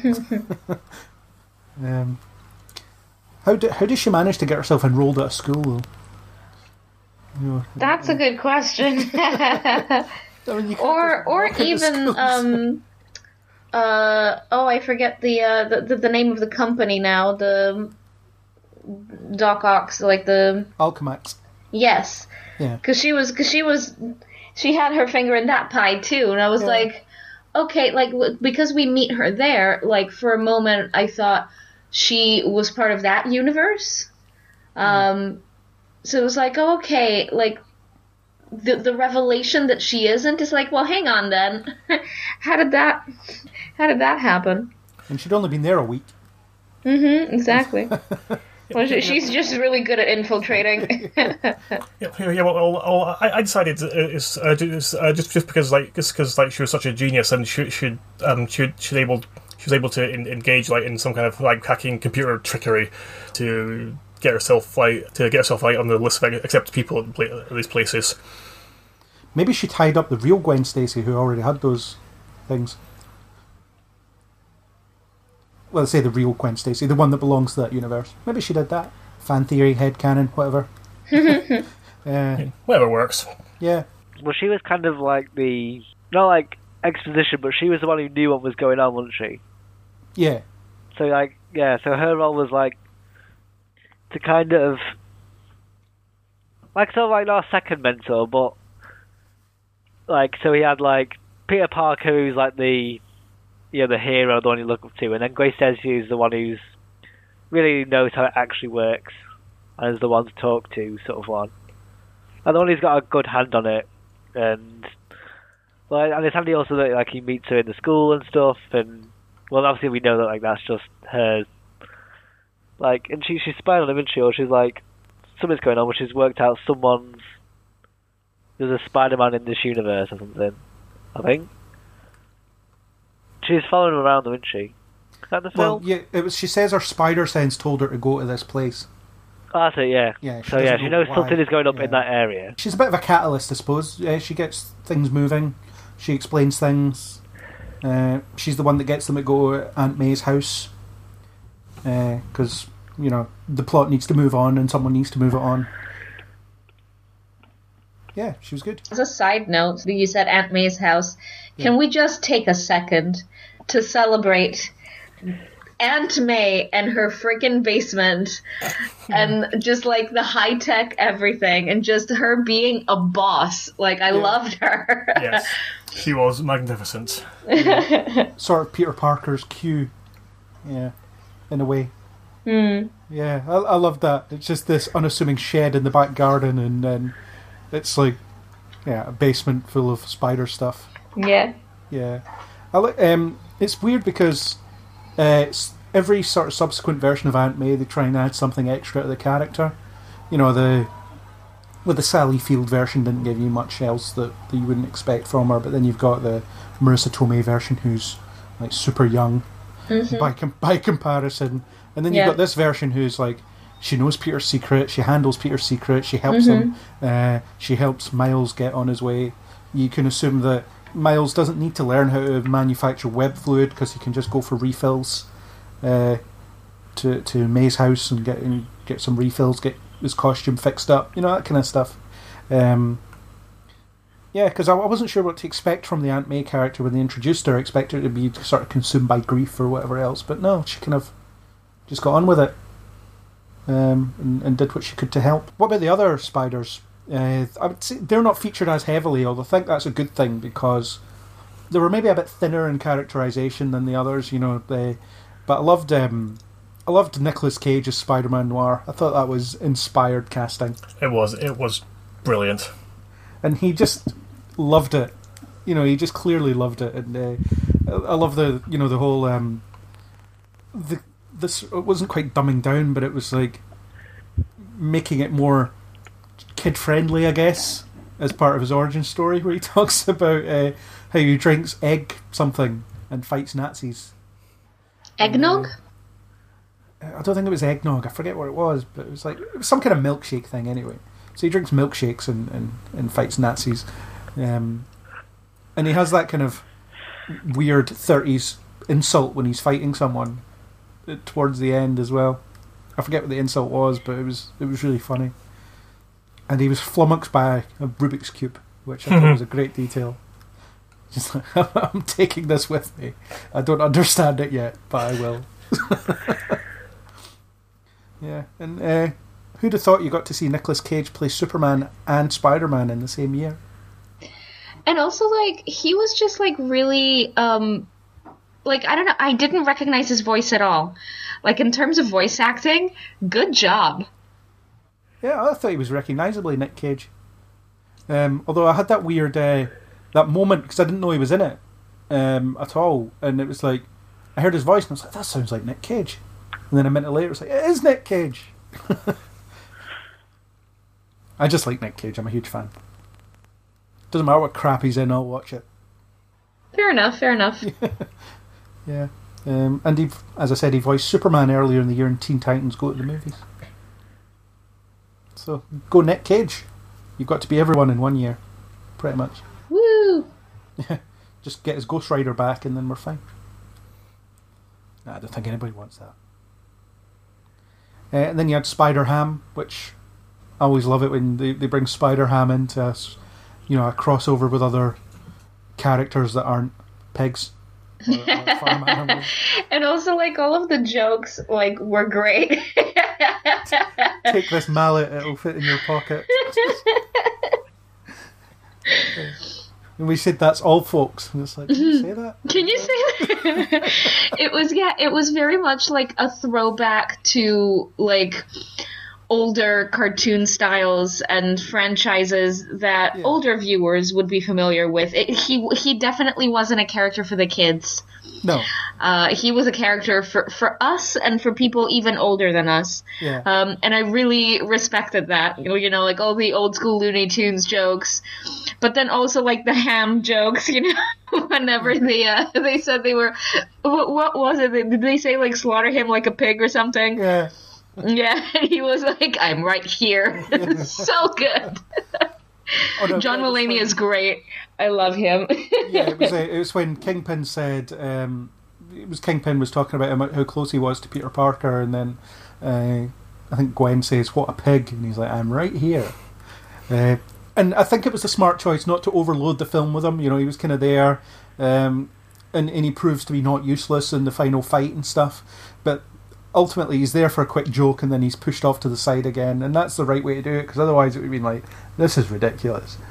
Uh, Yeah, he definitely provided like uh, a, a very specific kind of comedy, yeah, um, but it to, in the right levels for it to just be like a bit of a breath of fresh air when scenes got too tense.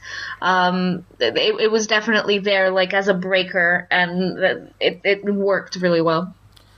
Yeah, and for anime fans, you have Penny, who's. Uh, I mean, I'm, I'm not a huge fan of anime stuff, so I don't really know. But No, she was so kawaii. I couldn't deal. She was so cute. I mean, she she fit she fit my uh, my perception of what anime was like. So you know, uh, which was fine. And I liked the needlessly complicated backstory. It's like I have a psychic link with a spider that lives in my dad's robot. it's like whoa, that's a lot of information to get in five seconds. Exactly. Yeah, yeah, but yeah, but the thing is, but but but but, but, but uh, for- for for an, an anime character, I mean, uh, uh, that that that kind of setup is is actually pr- pretty normal, actually. Oh, I imagine it is. Yeah, Yeah, yeah, yeah. It's, it's, it's, yeah because because there are, there are many characters like who who, have like far like far more elaborate and, and far far far weirder origins than that. Yeah. Well, I mean, you you couldn't have it be too weird because it would take up too much time. I think it was just weird enough for you know for that the purposes of that. It's like this is this is quite insane, and uh, people should be slightly confused by our presence, and I think it worked. Uh, and of course, we had another spider who didn't appear that much, but he was in the post-credit scene. Oscar Isaac as Spider-Man 2099, which for a brief cameo post-credit sting joke, I thought it was hilarious. He was also uh, wasn't he credited as like interesting person number four, Yeah, something something like like that? Yeah. Yeah. Uh, yeah, was, I thought it was great just going back in time to that episode of the 60s show with Mysterio and replacing him with replacing Mysterio with him and then they have a a pointing match. and I'd like to see more of Oscar Isaac's 2099 as well. I like 2099 version of Spider-Man, he's quite cool. Uh, Miguel O'Hara, he's just some guy in the future that has spider powers uh, and a high-tech suit and he fights versions of Spider-Man villains in the year 2099. Because why not? Yeah, why not? Yeah. He's one of the better alternate Spider-Mans. Uh, and I think at the moment in the comics he's back in the present day doing stuff. Maybe he's back now, I don't know. But yeah, I did read some stuff where he was back in the, the present day. Who would you want to see to do another one? Is there any other like if they did to do another one and they added more universes in? Who would is any like Spider Man you reckon would like be fun to fit in with this like ragtag gang? Uh, that's a good question. I'm trying to think of what other alternate versions I, I know of. I don't know. No. No. Let's, let's go with no. Uh, the thing is, these are the those ones are sort of the main alternate versions you could think of. They've introduced a bunch of, of alternate ones in um, in the Spider Verse comics uh, that I haven't read all of. Um, I don't know, maybe a version of Ben Reilly or something. Yeah, I was Quite just going to suggest that. Yeah. Yeah. Um, maybe the Doctor Octopus version. That'd be fun. Yeah. Yeah, other than that, I don't know. There, I'm sure there's other stuff like feudal Japan Spider-Man and all this kind of stuff. I bet you you've got. Uh, I'm sure there's one that's in Arthurian times and all this kind of stuff. Uh, the cowboy one, there's a cowboy one. I don't really want to see that, but uh, no, I think I think these were fine for me. Wait, does he Um, use his spider stuff as a lasso? I don't know.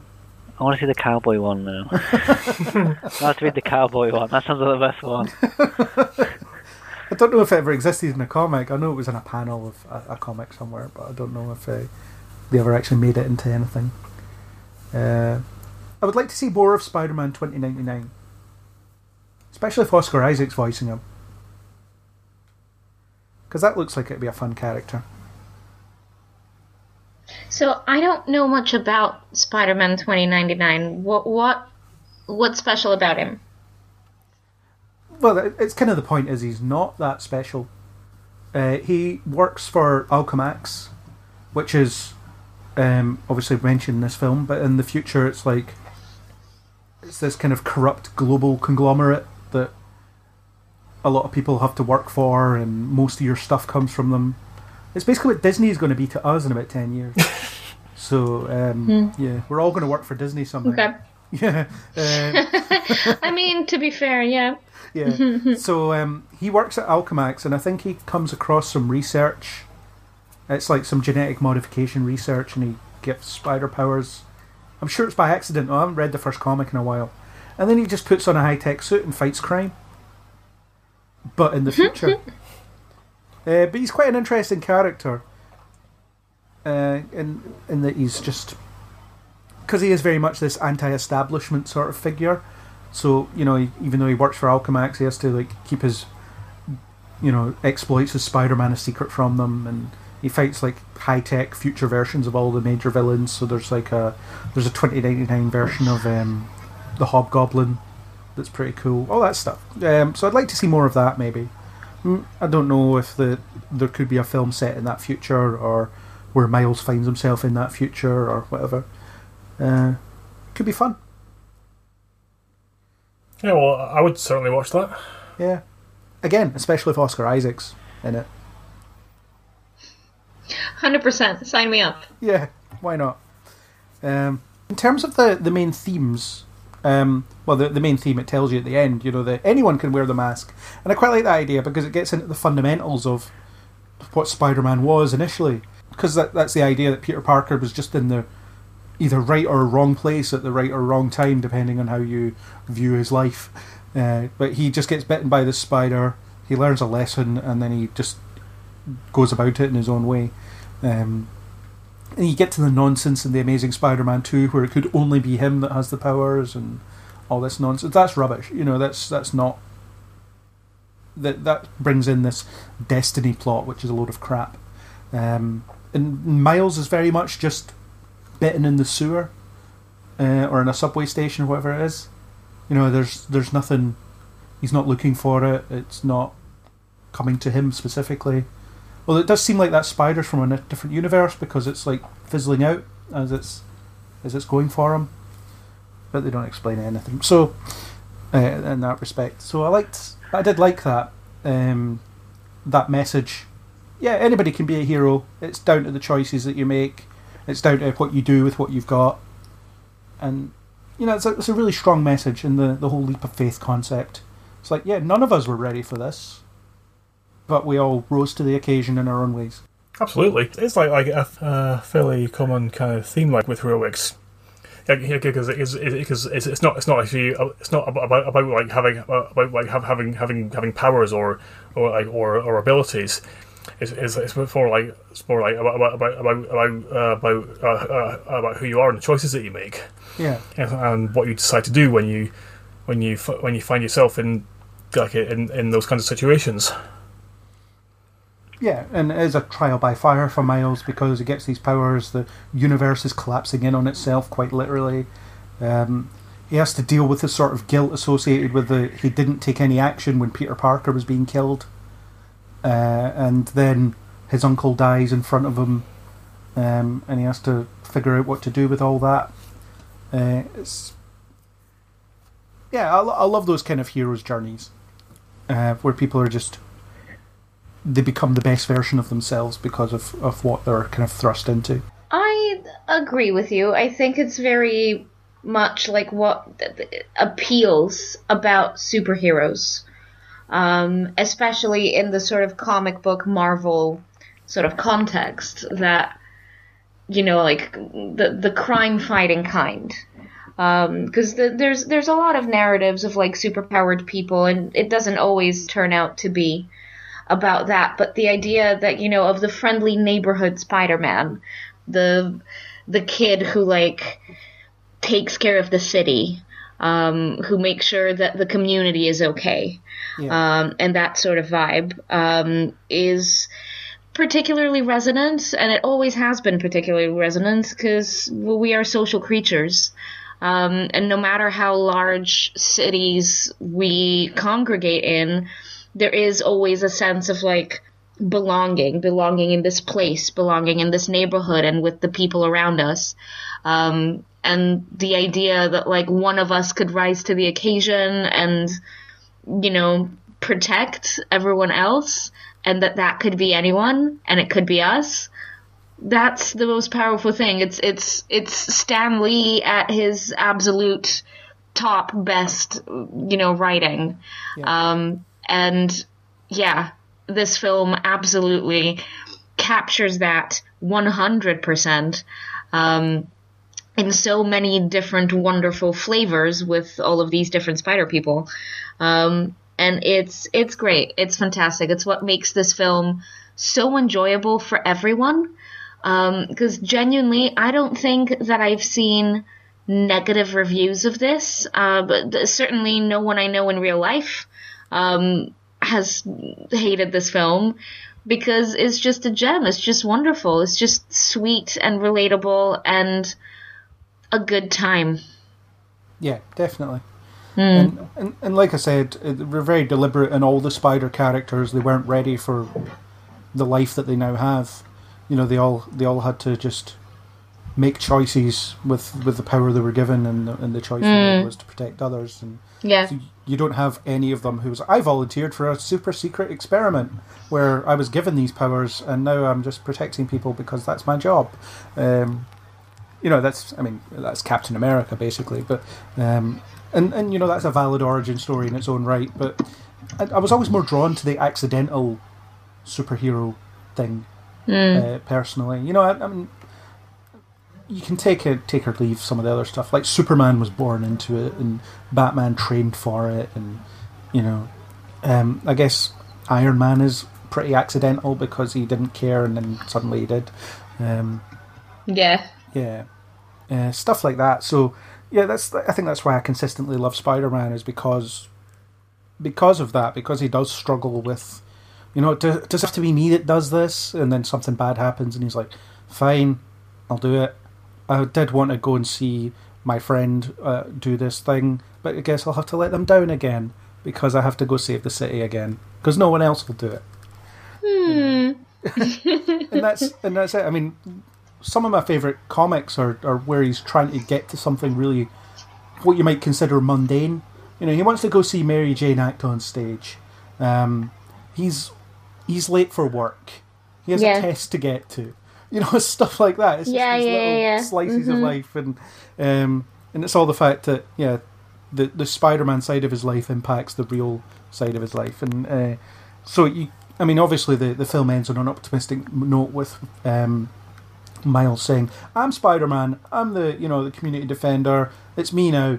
But you would think in a sequel, it would be the reality of it would start to sink in. His relationship with his parents would be impacted by it. His schoolwork might be impacted by it. His you know friendships might be impacted by it. Stuff like Mhm. Yeah. So yeah, because sequels got to get harder, don't they? yeah, yeah, yeah. as they say in Last Action Hero. These are the sequels; they have to get harder. Hmm. uh, so that, and, I- and I was very impressed with that, and, and the way that that theme perpetuated throughout. I wasn't hugely impressed with the villains. Um, that's probably my main criticism. I think if they'd focused on Octavius, that'd have been enough. I think Kingpin was maybe a little bit too much. and a little um a little unrelated uh, while we do obviously know Kingpin from uh, the Netflix Daredevil, and he's fantastic in that, uh, and we know him also from the older Daredevil film. You know, like he is he is a familiar sort of figure, sure, but I don't know that he's a Spider-Man villain. Not that we associate him. We don't associate Kingpin with Spider-Man because he's not in the in the older movies. It's not necessarily something that we would go, oh yeah, Kingpin, sure. Um, so that's like something that I I thought, you know, that he kind of came out of the blue there for me. Um, I loved Octavius. Uh, I thought it was great that Octavius was a woman this time. That was really interesting.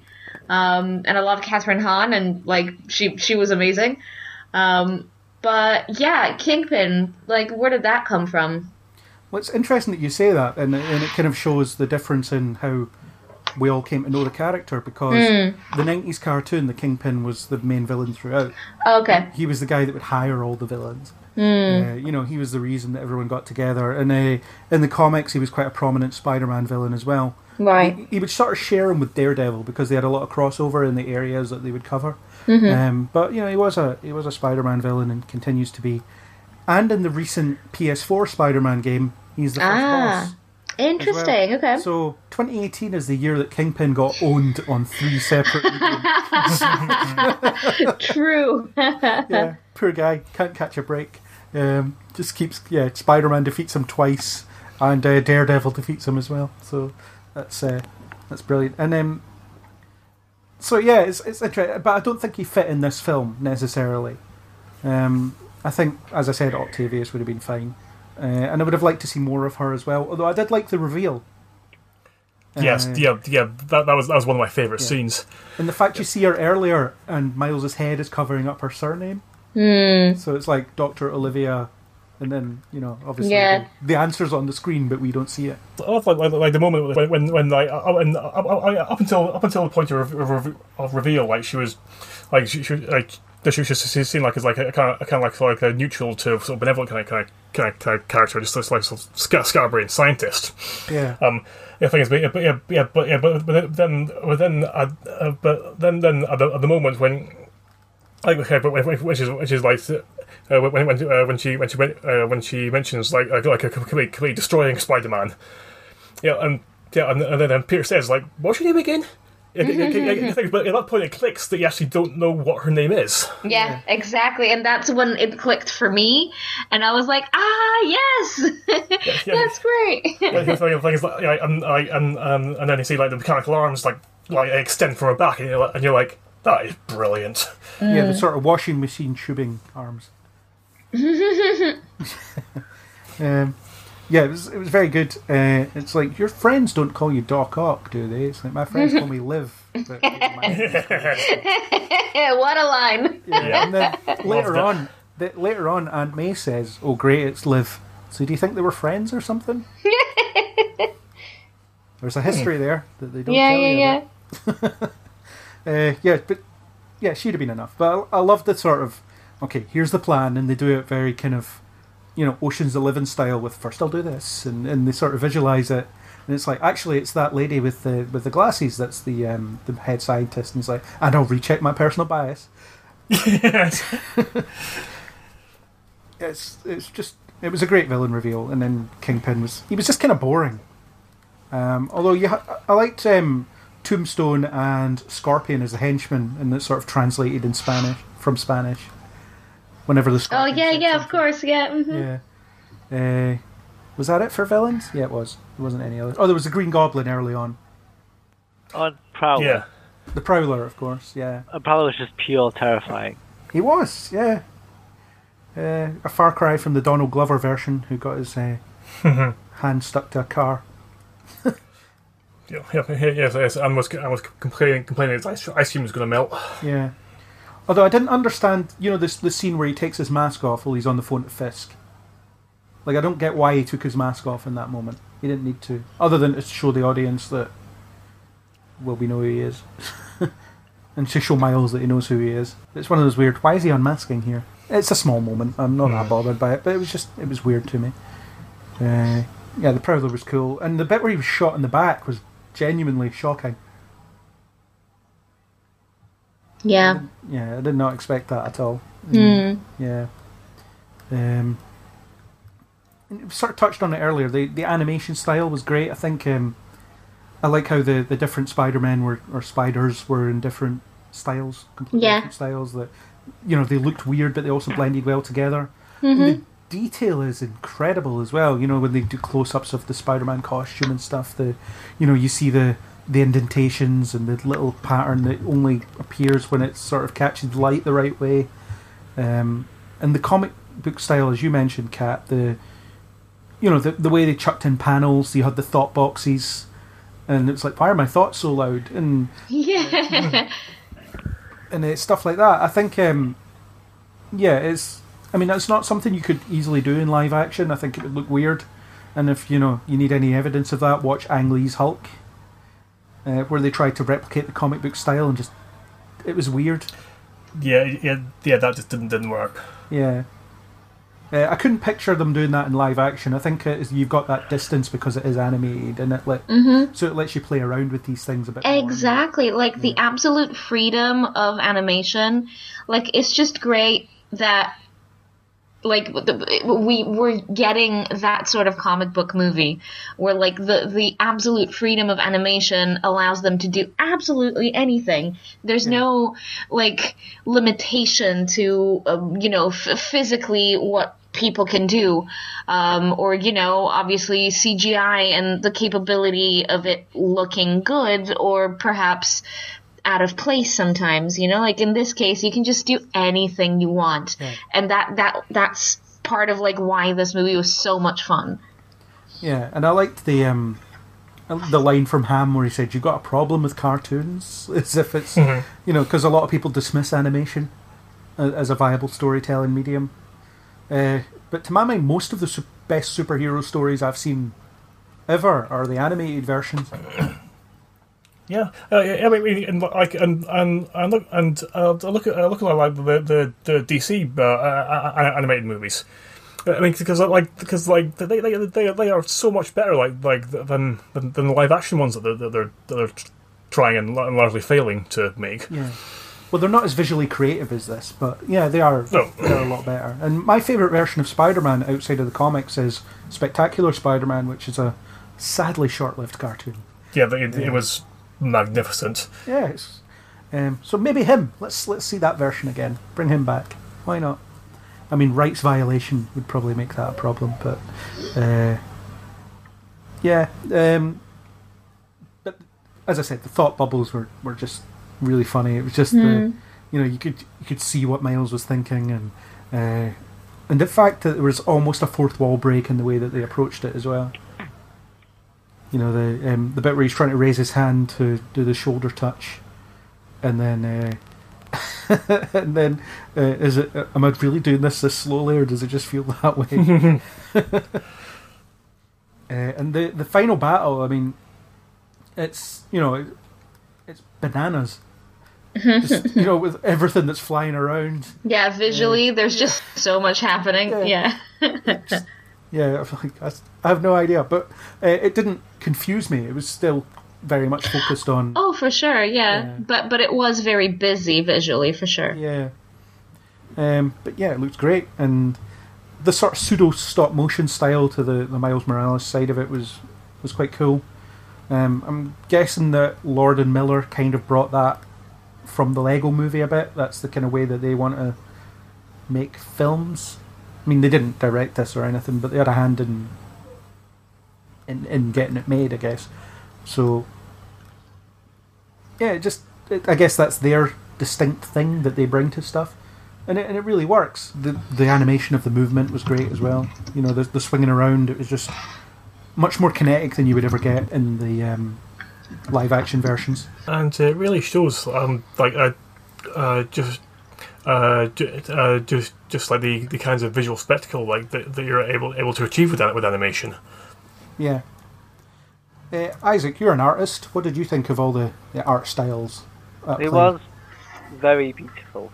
it was a very beautiful movie, especially that there was a bit where, like, I think it's in the trailers as well, where like he's running away from a a car crash and it seems to go into like a sort of pencily outline Yeah, bit. There's like loads of little moments like, oh, when he jumps, when he takes his leap of faith and like he's the right way up in the city, he's like descending into like Yeah. from, from above.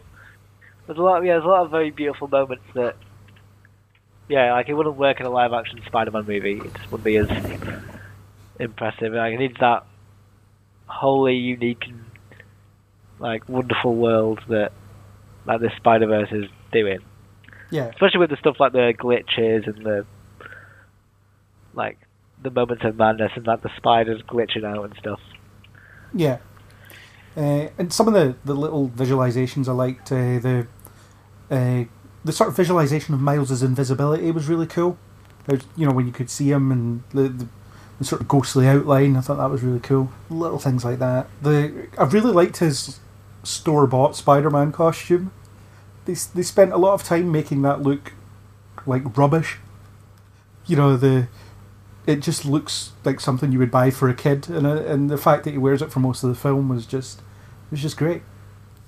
Uh, but he bring he sort of wears it with a hoodie and stuff, so it, it works. So, does anyone have any final things to say about this film? Uh, how are they feeling about the future of Spider-Man, whether it be in live action or animated? What do you kind of want to see from this next? Try and put it out your head what Sony have announced, because I think they're just they're doing what they usually do. We've got a good thing, let's ruin it. Uh, that, that's the Sony way. So, Andrew, what would you like to see kind of next? Uh, maybe live action, animated. You know, how would you like to see Sony play around with their toys? Well, I would, I would, I would quite like to see like uh, uh, see see uh, Sp- uh, Spider-Man movie uh, uh, maybe taking place in, in one of the other one of the one of the other dimensions. Not necessarily like uh, br- br- bring in all the other Spider people um, again because. Because I think if, if because I think if that were overdone, it might end up being a, a little repetitive. Mm, I absolutely agree. Wouldn't it be great? Like, I loved Gwen's, like, kind of watercolor world. Wouldn't it be amazing to have a movie in that setting? Like, just her story. And it looks like we're getting that. So, Ah, so excited. and also, and also, like, Spider, like, noir would be amazing. Like, just like a black and white 1930s. Like, yeah, I would love that. yeah. and like, everyone, everyone's everyone's just everyone's everyone's like just just so just so grim and and like, and, and, and serious, like like and and, and, and communicates by intense inter- internal monologues. Yeah, although it would be like hyper serious, so it'd be kind of funny. Yeah, exactly. yeah. Yeah, it's like, look how bleak this world is. Haha. Yeah. um, that'd be fun. Yeah. Um, I wonder if we'll ever see a live action Miles Morales, so I can't imagine a better version than this. You know, I, I feel like it'll always be compared, and I think that maybe Kevin Feige will look at this and be like, ah, no, we can't introduce him for a long time. crap. You know, like, uh, we've already teased him. We had no idea they were doing going to make a good thing. Oh no, yeah, because you know Sony's output is not always the best. So uh, yeah, I'm not sure what I'd like to see next. Uh, the Spider Woman thing, I suppose. I, I mean, I don't know if that will what. Oh, yeah, I'm here for that. Because they were going to do Jessica Drew and Silk. Uh, Yeah. Silk is a character who should be interesting to see done in some way. Because she's never been adapted outside of the comics, as far as I'm aware. Unless she's turned up in some cartoon I've never watched. Uh, So yeah, that'll think be so. fun. Yeah. Um. Yeah, but it's a good time to be a Spider-Man fan. Got the got the game, which is so good. I've been playing it since I got it in September. Can't stop. Because it gets I, I, it really makes me wish had, I had a spider um, PS4 because I can't play it and I'm very upset. yeah, you could just watch it on YouTube. I could do. That's true. I could live stream it, but I pause it a lot and go away and do stuff. So you-. Maybe not you then. yeah, I don't know. I'm quite good at it. I've beaten it on every difficulty level. uh, unlocked everything. Got my first platinum trophy. So yay me. Uh, so we had that. We've got Spider Verse. We've got hopefully a good Spider-Man film coming out this year. Uh, we shall see. We shall see how that turns up. Where he's going to wear a version of the noir suit. Uh, the stealth suit, which you know, which Yeah, weirdly well, has I'm- I'm- I'm- fingerless gloves, so it's not very stealthy, leaving your fingerprints everywhere. Yeah, yeah, yeah, well, and uh, I'm tentatively hopeful that it, it might be good. yeah, sure, it'll be fine. I want to see more of this this style of animation movies. Maybe like not necessarily in the Spider-Man, but just more crazy, like cool-looking animated films that like throw different styles against each other. I don't know if like whoever the, the, the team that did this film like to go on to make another like their own film or like another property. Yeah.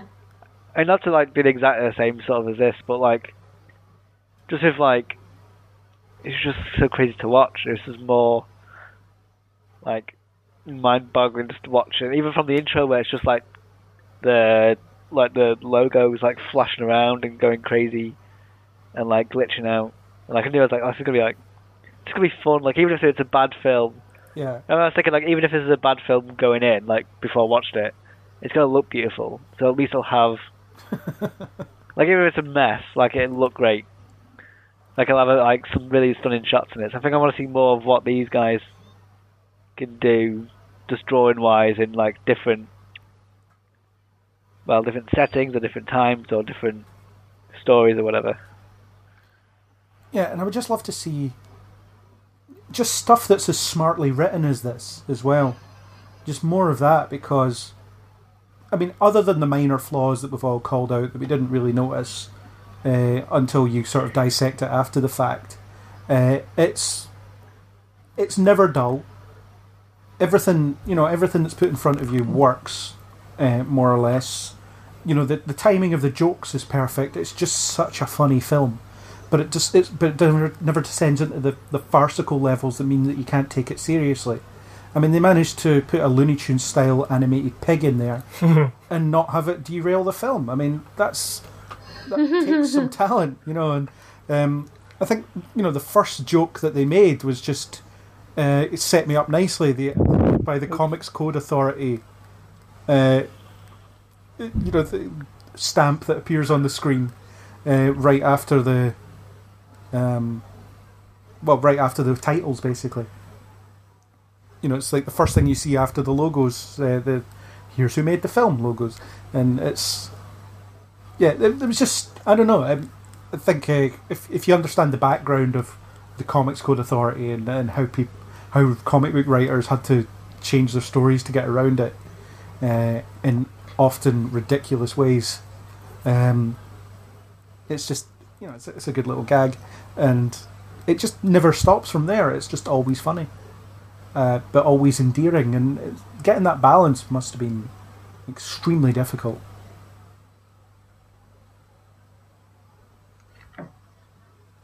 I don't know. We, uh, Andrew, we were in the same screening, and I think the um, it was a bunch of like-minded individuals there because I think the the comics code thing got a good chuckle from a bunch of people. I did. Yeah, yeah, yeah. yeah, yeah, yeah, though I had actually forgotten about that until, until you mentioned it. Yeah, just I don't know. It's such a small and insignificant thing, but I just loved it. Uh, I don't know why. I just it's the first thing you see, I suppose, and it's just yeah from there. Yeah, yeah, well, uh, I think I think I think I think ju- ju- just just just from like from from from being put there as, a as a as a joke, yeah. Then uh, making a statement like that the that the people who made the film are on the same wavelength as people who are watching it. Yeah. This is made by people that love Spider-Man. Exactly, uh, and people who and, and people who understand it, Yeah. uh, people who people who understand what's good about it, and and what audiences are going to enjoy watching. and people love people that love comics as well, which is also important. Uh, but still accessible. What a masterpiece, pretty much. Yep, Yeah, good job, Sony. Don't ruin it. please. Yeah, it's not that hard. yeah. Try harder. Keep going. Keep doing it. So, on that note, I think we should uh, wrap up. Uh, Andrew, have you got any last things to say? Uh, yeah, well, I'll, I'll, uh, just uh, just to say just to say that if if uh, anyone anyone hasn't seen the movie, um, though I don't know why they'd be listening to this if they haven't, but but but, but, but uh, just just uh, seek it out as soon, as soon as you can because it is wonderful and uh, uh, is, and you will enjoy it. Yeah. Kat, any final thoughts? I'm just really glad this movie exists. It's everything that I was hoping it was going to be. And I really hope that it sparks a new wave in filmmaking, uh, a new wave of like animated films that that speak to both audiences because this was definitely a more grown up kind of animated film. Sure, it has elements that can appeal to children, but it's it's definitely sort of skewed a little darker and I love that and I want more of it. More of this, please. Yeah. Fully agree. Uh, Isaac, any final things? Uh, yeah, it's a good one, is I don't know if I standard. I think, well, yeah, it was, it was pretty good. Yeah, it's good, good, good laugh. Nice, It's all right, isn't it? yeah, it's alright, isn't It's it? fine. Yeah. Killed a Fine. couple hours. Killed a couple of hours. Fair enough. Uh, that's how you sum it up. Really. Yeah. Uh, yeah. I love this film. Uh, I don't know if it's my favourite Spider Man film yet. I don't think I've had enough time with it to let it kind of marinate, uh, so to speak. So I think it'll be def. It's certainly up there. I still love Spider Man 2, so I haven't decided whether it's better than Spider Man 2 quite yet. But maybe it is. I don't know. Check with me in a few months once I've got it on Blu ray and have watched it 17 times. uh, so that's it. Yeah. So, uh, Andrew, thank you for being here with your brand new microphone. Yes, yes, yes, well, yes, well, thank you for having me. I, I shall, uh, so I, I shall now return to, to my monochrome universe and, ni- nihilistically contemplate the, this, the uh, emptiness of my existence. Have a milkshake. Just Burn some matches. bring some, Pun, pun, punch some some Nazis. Nazis. punch some Nazis. Um, what fun you will have. Try and solve that Rubik's Cube, which is hard enough when you can see the colours. uh, Kat, thanks for being here and indulging our, the Spider Man love that was going on. I mean, I've I- I've certainly gotten some pointers of things to check out, comic book storylines to read. Maybe the, definitely the '90s animated series, and I'm gonna need those episode titles, uh, the the ones that you mentioned earlier. yep. Uh, yeah, you know, like I don't. I obviously come from a more sort of movie centric background. Um, for all of my sort of Marvel-y type things, you know, I I did read a bunch of X Men and a bunch of Daredevil, but not the other stuff. And so, you know, finding out about all of it is fun. I love it. So yeah, thank you, thank you for you know shedding some light on stuff I didn't know. Yeah, well, uh, contrary to what some people on the internet would have you believe, uh, you get to s- decide when you become a fan of something. Other people don't get to decide just because you haven't read Oh, firmly, firmly, I firmly believe this. Yeah, I firmly agree with that. I definitely came into the world of comic books and the world of superheroes and all of that sort of nerdy stuff. I came into it through the world of film. And I firmly believe in that you shouldn't have to have all that background knowledge to appreciate and to become a fan, and you can enter the fandom through a bunch of different ways. One of my favorite authors, Victoria Schwab, says um, there's a bunch of um, doors, different doors into uh, the genre of science fiction and fantasy, and for different people, it's a different door, and yeah, so so I don't feel bad about not knowing these things. It's just a dearth of of stories waiting for me to discover them, and so yeah, Yeah, and you get that. I, th- I think the the movies are a, a huge window into these worlds for a lot of people mm-hmm. because you know they are mainstream films, and I think yeah, mo- comics have a very particular, especially sort of mainstream comics like Marvel and DC. They've got a very particular thing about them is that they're not for everybody. And you might pick up something and read the twenty odd pages and be like, "That was garbage," and that's you know that I think that's certainly when I was reading them recently, that or fairly recently, that was the majority of them for me were just like, why did I spend money on that? That wasn't good. Um, but the, th- I think the general consensus is, you know, from people who aren't scumbags, will tell people if you've seen Spider-Man in a film, go up and pick the most recent, go and pick up the most recent issue of his comic, read it and see what you think.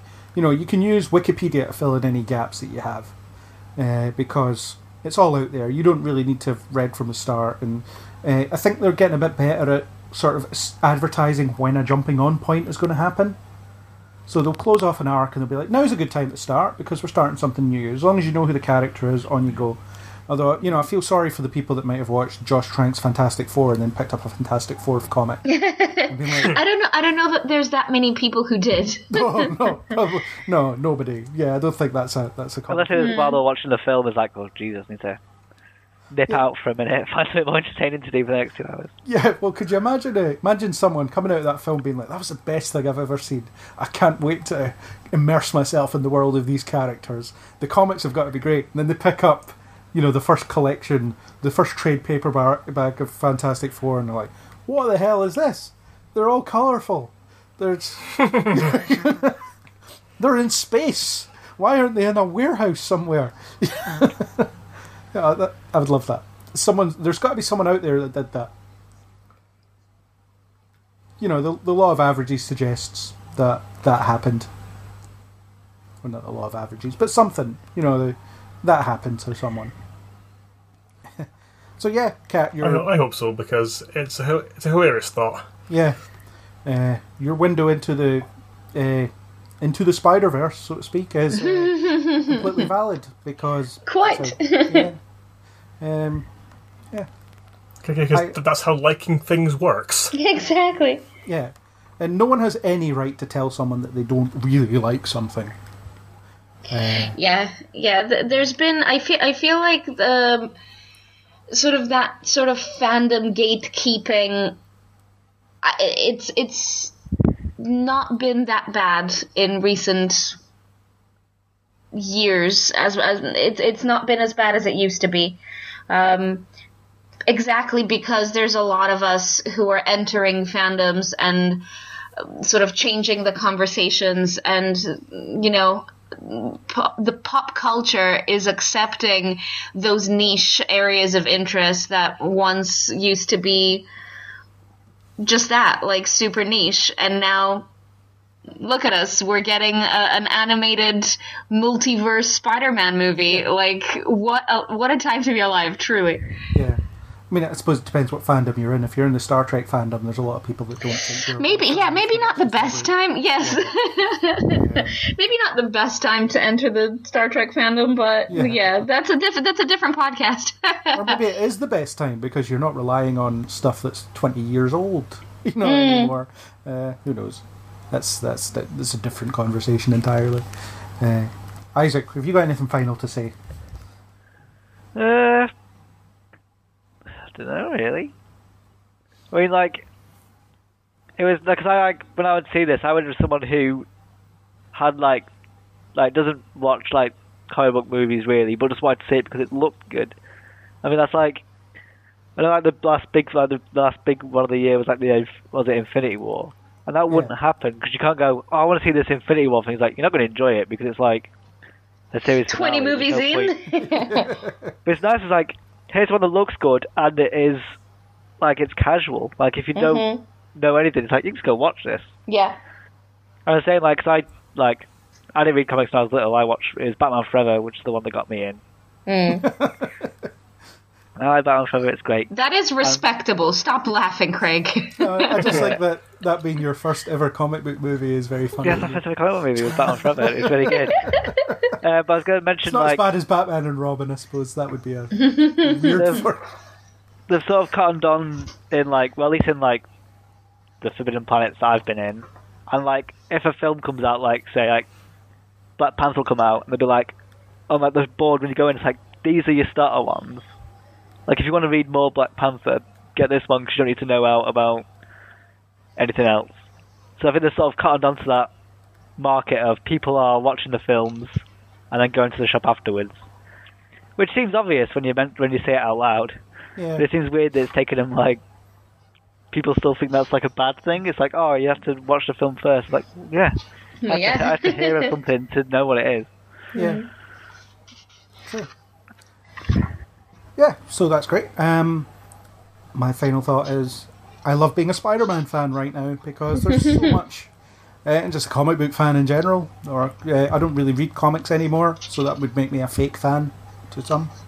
But uh, I don't, yeah, I just don't have the time. And when I do sit down and read them, I'm not usually that fulfilled by them, so I just don't bother. Uh, but nah, it's, it's good times. Let's have more of this. More more good quality stuff. Whether it's Star Spider Man or anyone else. Here, Or- here. So that was our discussion on Spider Man Into the Spider Verse. Special thanks to YouTubers DSC for the instrumental Spider Man music and High Cloud for the cover of the Spider Verse single Sunflower. If you like what you heard, then hit that subscribe button on iTunes, YouTube, or any major podcasting app. iTunes users, if you could leave us a star rating and a comment, we'd love you forever. If you want to talk about anything said here or just in general, then hit us up on Facebook or Twitter under Kneel Before Blog or leave a comment on kneelbeforeblog.co.uk. As always, we hope you'll join us on the next Kneel Before Pod. Excelsior!